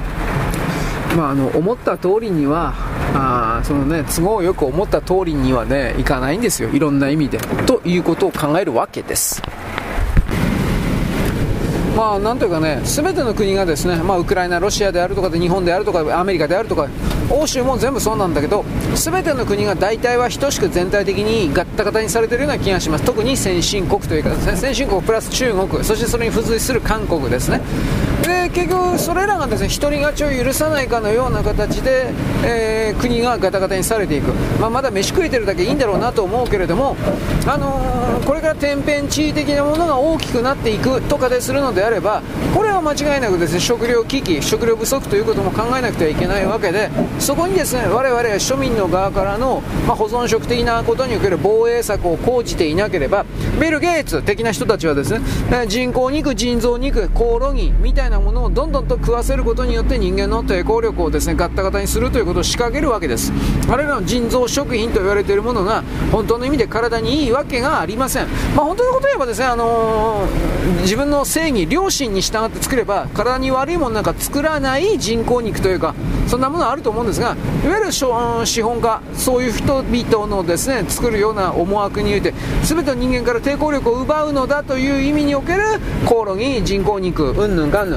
こっちの方が多分メインベースになってくると思います。そうなった時に我々はですね一体何を信じていけばいいのかだとか社会におけるですねこれが何ていうかな我々を守ってくれるようないろいろな企業であるとかそうしたものが実は牙を向いて裏側では牙を向いて我々を本当に殺すために動いてるんだというふうに一旦仮定した時にどうすればいいのかどうやって防衛するのか自分及び自分の家族を守るのかみたいなこと今までこんなこと全く考えなくてよかったんですよ日本の場合は。ところがそれを真剣に考えて実際の行動をしなければならないようなフェーズ、段階、そこに、ま、来ちゃったね、という言い方を僕はせざるを得ないです。残念だが。しかし、ここで、えー、なんていうかな、くじけてはダメだという言い方もしておきます。よろしく。ごきげんよう。現在は2023年の、えーとですね、16日12月の16日の土曜日ですね、土曜日であります。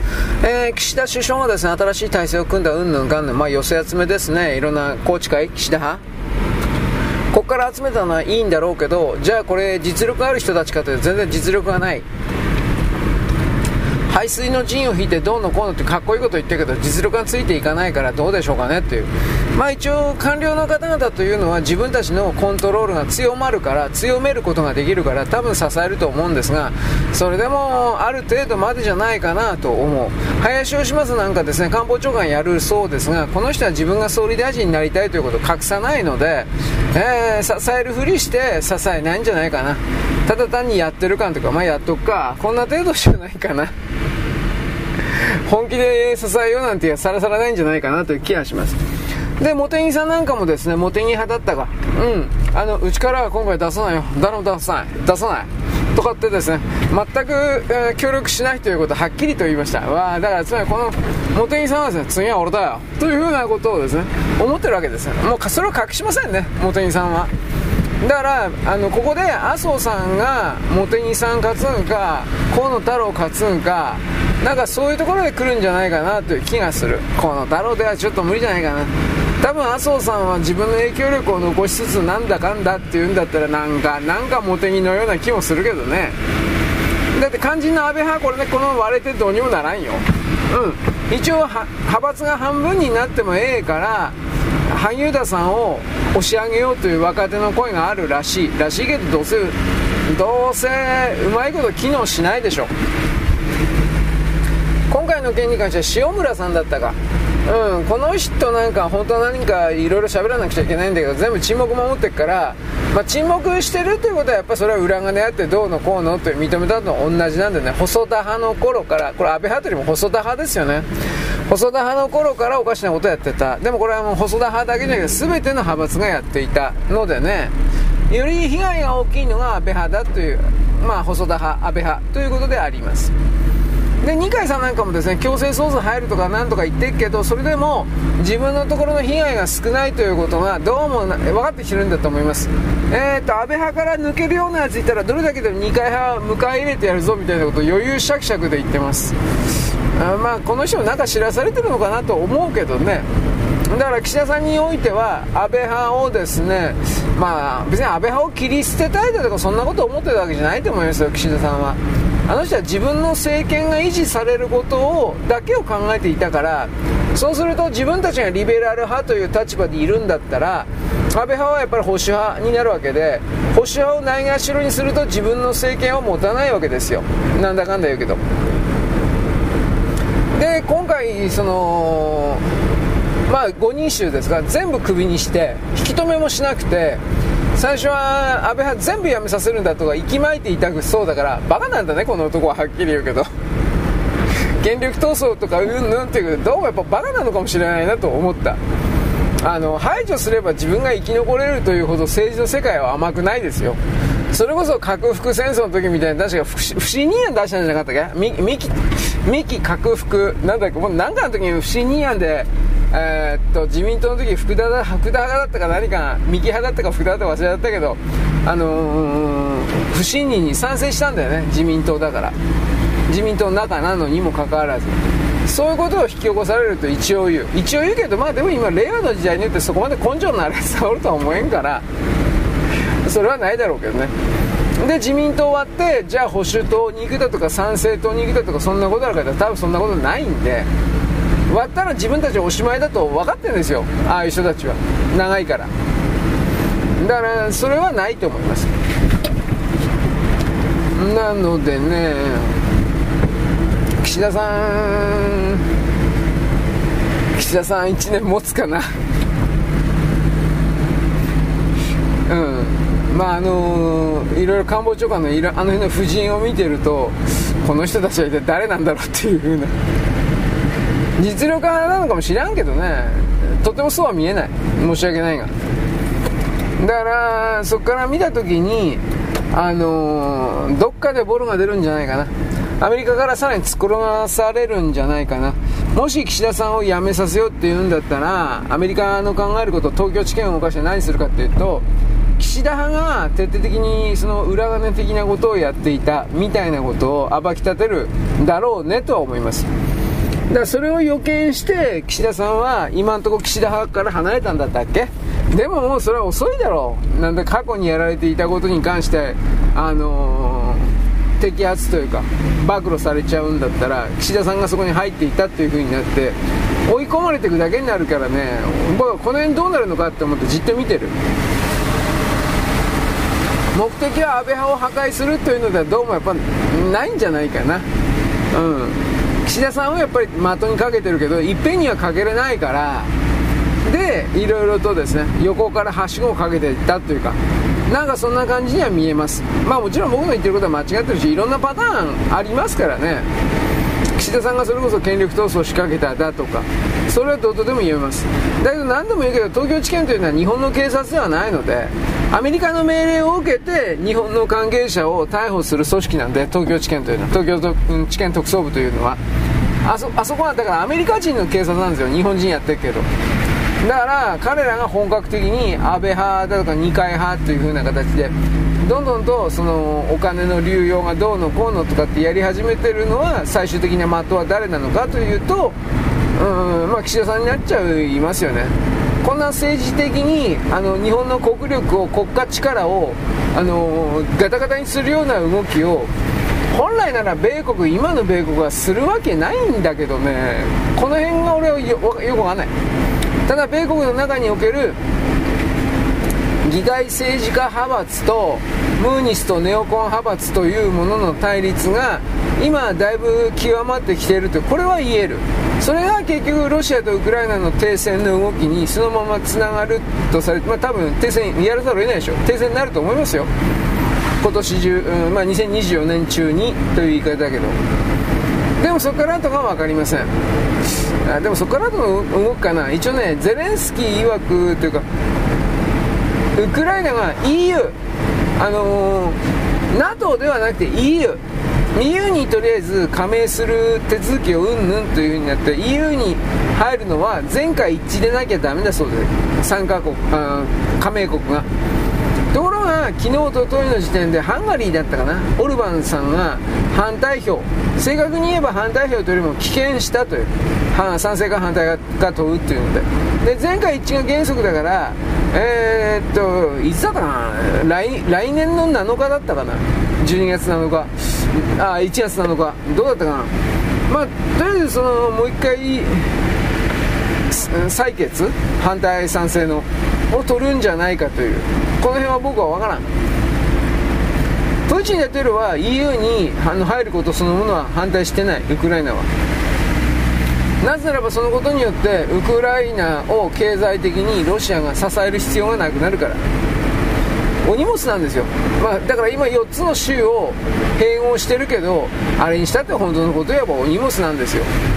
だけどもロシアのメンツロシアの国民のえー、ていうかな、支持率そういうものはやっぱりあの、今のプーチン大統領には必要ですんで、あ選挙、選挙、2024年。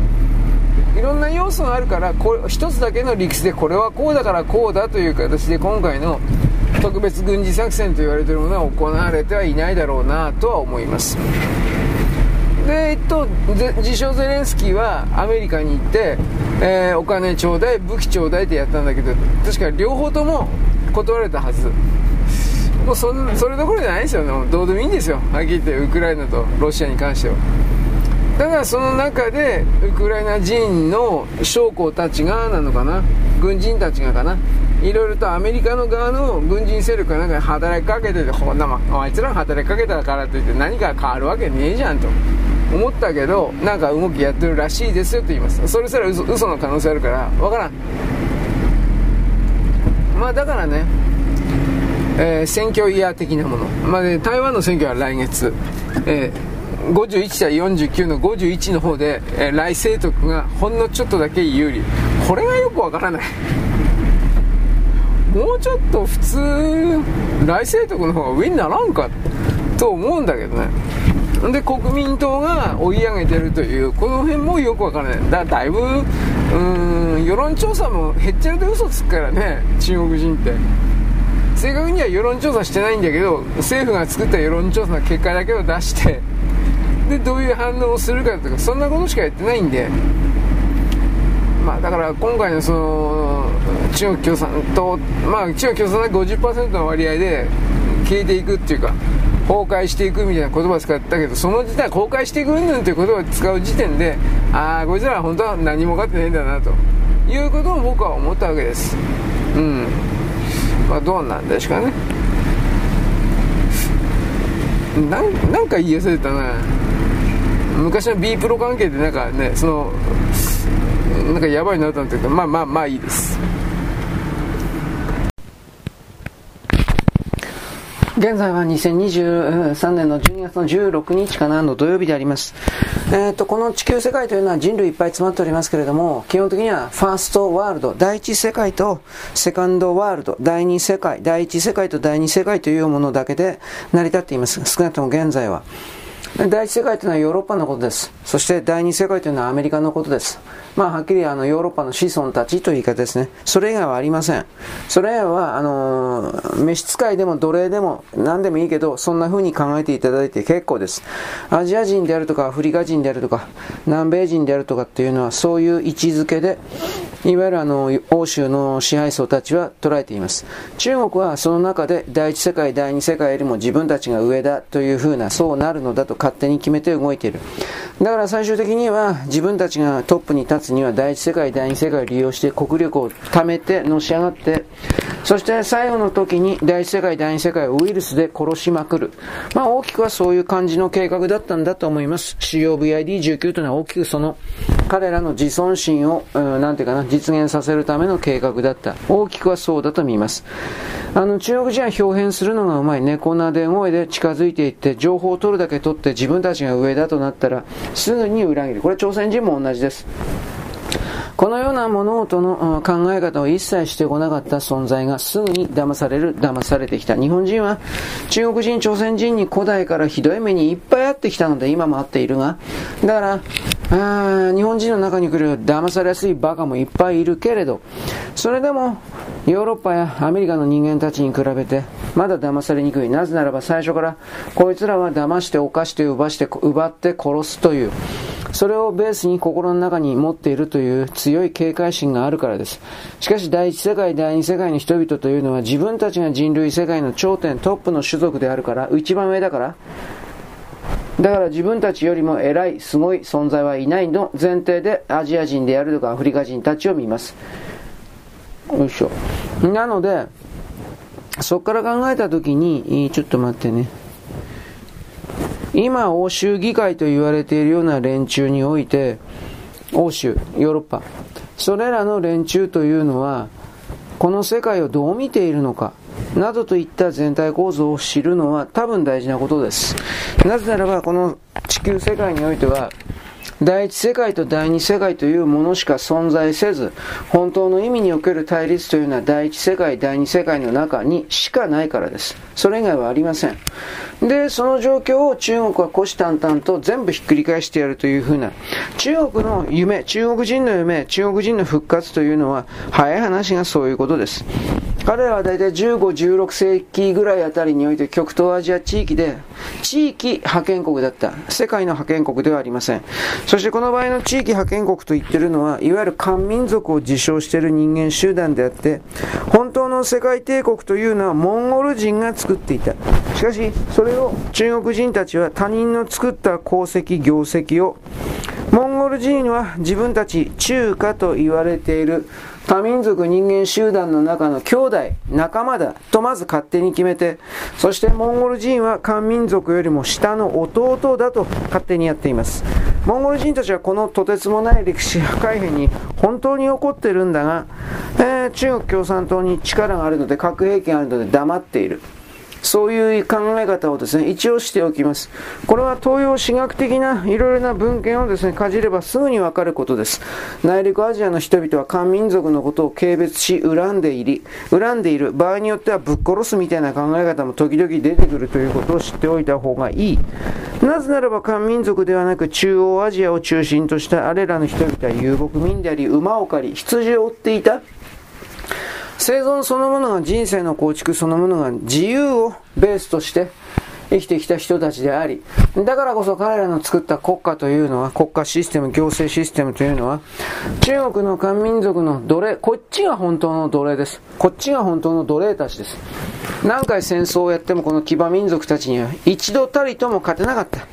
そういうクズたちが自分たちには特別な意味がある存在があると嘘を自分たち自身に暗示をつき続けて、そのような嘘の発明発見、自分たちの歴史における嘘の発明発見をして、過去に遡って過去の歴史から改ざんして、そして自分たちが選ばれた優れた民であるという嘘を、子々孫々ずっとつき続けてきたのが中国なる、中国人なる、朝鮮人なる存在です。私は朝鮮人なる存在が本当にいるのかという疑問をあなたに言いました。少なくとも朝鮮半島の南側にいる朝鮮人を自称している奴らというのは、いわゆる38度線から降りてきた渤海だとか満州だとか満州族だとかああいうところにいた人間ではないのだと言いました。決めました。それは38度線よりも大体下の方にいる人間というのはもともとは中国人だった奴らです。中国の政治的変動に負けて敗北して殺されるのが嫌だから海を伝って逃げてきたような子孫。これが朝鮮半島の38度線の南側地域に大体いた。そしてそこですら迫害を受けていたような奴らは日本に逃げてきた。瀬戸内海の大体四国の山陰山陽のあの辺りまで逃げてきた。そしてそこには中国人村があって、中国語で読み書き思考している人間が本当にいたということ。これも本当は現地のですね、えー、郷土資料的なことを調べてるような人は多分知ってるし、だけど、まあ、あの日本の古代史におけるですね卑弥呼だとかなんとかという論争においてですねそういう部分はつまり日本は中国や朝鮮において圧政されてきた奴隷とされようにされそうになってきた人々の最後のパラダイス逃げ場逃避地であったんだ。人々は自由を求めて結局この島にまで逃げてきた。ということにおける概念を全く教えないから日本と中国朝鮮との関わりの本当の認識が全然得られておりません。日本人というのはなんだかんだ言うけれども開拓。つまり新しい土地に何かチャンスを求めてやってきたような人々と。あとはそれらのですね逃げてきた圧政から先制独裁から逃げてきたような人々の子孫。大体はこれらによって形成されているのだという理解を。あなたは本当はどうしても持たないといけないんです。本当のこと言えばね。はい。で、俺これ何やったかな。えー、っとね、洗濯物畳んでんだけど、自分何やったか分かんなくなった。これでよかったかな。ちょっと待ってね。うん、多分これでいいのかな。えー、た多分これでいいんだろう。あれあれ？まあいいや。ということでですね、だいぶ話ずれましたが、ヨーロッパにおけるおかしな動きというものは、大体のところ、彼らの、うん、EU と EU の EU 議会、だとか、まあ、各国の国内の政治家含めてなんだけど、いかに頭おかしいか。でも自尊心ばっか、気取り屋が多くて自尊心、プライドばっかり高くて。で、自分たちは他者に対する言論弾圧を徹底的に甚だしく行って。で、これをですね、物事、その状況にあるからヨーロッパの人々というのは日本などよりもはるかに、えー、言論弾圧の状態で真実を言うことができません。トランプ大統領が2016年に誕生する誕生しないかの時に、私は共和党支持者ですと言ったら、すべての仕事を実際に失ってしまうというとんでもない状況があったのと、それよりもひどい状況がヨーロッパに今現実として存在しています。それはお前クビになるって言って分かってたらお前ね、何も言えなくなるだろう。で、ヨーロッパに限らずですね、ナショナリズムというのは悪い言葉してとして誤解されるけど、そんなことはございません。あのヨーロッパにおけるですね、その言論弾圧において、あのウクライナが正義だと信じているバカな国民がやっぱりいるんですよ、ヨーロッパでは。今ではだいぶ減ったと思うけど、でもやっぱり多いんですよ。金は出せないけどウクライナが正義だというふうに言っている。どっちもどっちですよ。あの、これ東ヨーロッパのかつてのソ連の衛星国家であった国だけがまともに物事を捉えていて、それ以外の西ヨーロッパの連中はくるくるパーしかいない。あとは金が絡んでるんだろうなと思うけど、東ヨーロッパ諸国は自分たちの国の中に共産主義体制、先制独裁、言論弾圧をやった歴史を持ってるから、そのシステムを理解している。だから現在の EU と言われている組織の全体主義化に警鐘を鳴らしています。だけどナショナ、さっき言ったようにナショナリズムは悪いのだと EU では勝手に決められている。で、グローバリズムが正義善であるかというふうに。であるからゆえにヨーロッパにおける環境保護運動というか脱原発が正義みたいに繰り返されているけど、そんなもんは正義でも何でもない。しかし、前述したように大衆が、ヨーロッパの大衆が物事を何一つ自分で考えなくなって、自分がなくなってしまっているから、その外のことを勝手に信じているわけです。あのー欧州の西側で特にドイツで最大の問題になっているのは、まあ、ドイツ来られたらはっきり EU 終わるんです。なってるのは難民問題です。とてつもなく破壊、殺人、強姦が今でも増えています。そして彼らは働かないので、経済的負担がめちゃめちゃ大きいということと、社会不安、治安が悪化しまくっている。難民を受け入れた最初から分かっているけど、すべての元凶はメルケルのババアにあります。彼女は清潔な政治をするかと誤解したけどとんでもない詐欺師だった。その時その時の政治状況に合わせて自らの政治的不利、おかしなところがあると、それを人道的な言葉でごまかすということで、視線をそらすことだけであの長期政権を築いた。そして欧州議会と言われているような関係の議員たちはくるくるパンの似たような気取り屋のクズで、自分のプライドを満たせば、他がどれだけひどい目にあっても良い、他のヨーロッパの人々が幸せな生活をしようがする前、庶民のことなんか知ったこっちゃないというようなクズだったんで、メルケルのことを必死でかばい、そして称賛しました。ドイツは脱炭素、脱原発と愚かな選択やってるから、ドイツは国家がどんどんとブレーキかかって、まあ終わっていきますね。だから、これをやめないとどうにもならない。やめないとどうにもならないから、いわゆるあの、今のドイツの中での主流派、保守派を気取る、保守派じゃないか、まあまあ与党を気取る極左、及び極左のメディアが、ウルトラライト、極、テロリストというふうにレッテルを貼ってる AFD が急に伸びてきたというのは、ドイツの経済界、ドイツの国民たちがこのままだったら自分たちは死ぬということに来る強い理解を得たからです。AFD。ドイツのための選択肢導ですね。で、かつての緑の党というのは、もうはっきり言って体制内政党に落ちました。まあ、公明党みたいなもんです、はっきり言えば。あなんかあのね、人権だとか、えー、環境保護だとか言ってるけど、与党になってみれば、そっちの方が美味しいんで、それはポーズだけになるようになったということ。つまり、どっちにしたって右にしても左にしても、この AFD に変えない限りにおいては、現状のドイツにおいては、どっちに触れても、救いがゼロということです。はい。で、ドイツはこんな風になってんのに、まあ、バカの極みとしては岸田さんで、まあ、岸田さん、バカの極みなんだけど、こんなもん自分の判断じゃなくて、アメリカにそうしろという風に、ね、あの、強く命令されてるからですよ。復旧とウクライナ、復旧と復興の世界銀行の融資の信用保管で6600円の追加支援をですね、表明したわけです。で、確かこれ、えー、っと、関西人じゃなくてなんだっけ、あの、共同代表者だったっけ？なんかサインしちゃってるでしょ？だから、ウクライナの借金は日本が肩代わりするっていう風に、ね、あの、なっちゃうんで、なってるんで、岸田さんこれはけて殺されるんじゃないかなこれ、こうバレてくると。と思うけどね。来年の2月には東京で日本ウクライナ経済復興推進会議が開くんだそうです。もう金づるですよ。あだから結局、ウクライナという地域を助けることによってどんなメリットあんの？ということなんだけどね、それ言わないよね、はっきり言って。オルバンが言った通り、ウクライナ戦争の鍵っていうのは、スラブ人同士の内毛場だから知ったこっちゃない、ほっとけよ、殺し合うなら殺させとけばいいじゃないかって、オルバンははっきり言ったんだけど、で、東ヨーロッパの人々は、まあソ連の下にいたんでね、うん、あそうだよね、当たり前だよ。と、ね、誰もこれ反発しない、ウルトラライトだとかって誰も言わなかったんですよ。だそういうことを踏まえて、なんかね、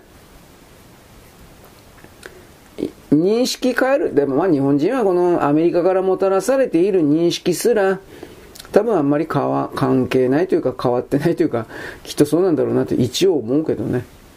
はい、そんなわけでよろしいでございましょうか。よろしく、ごきげんよう。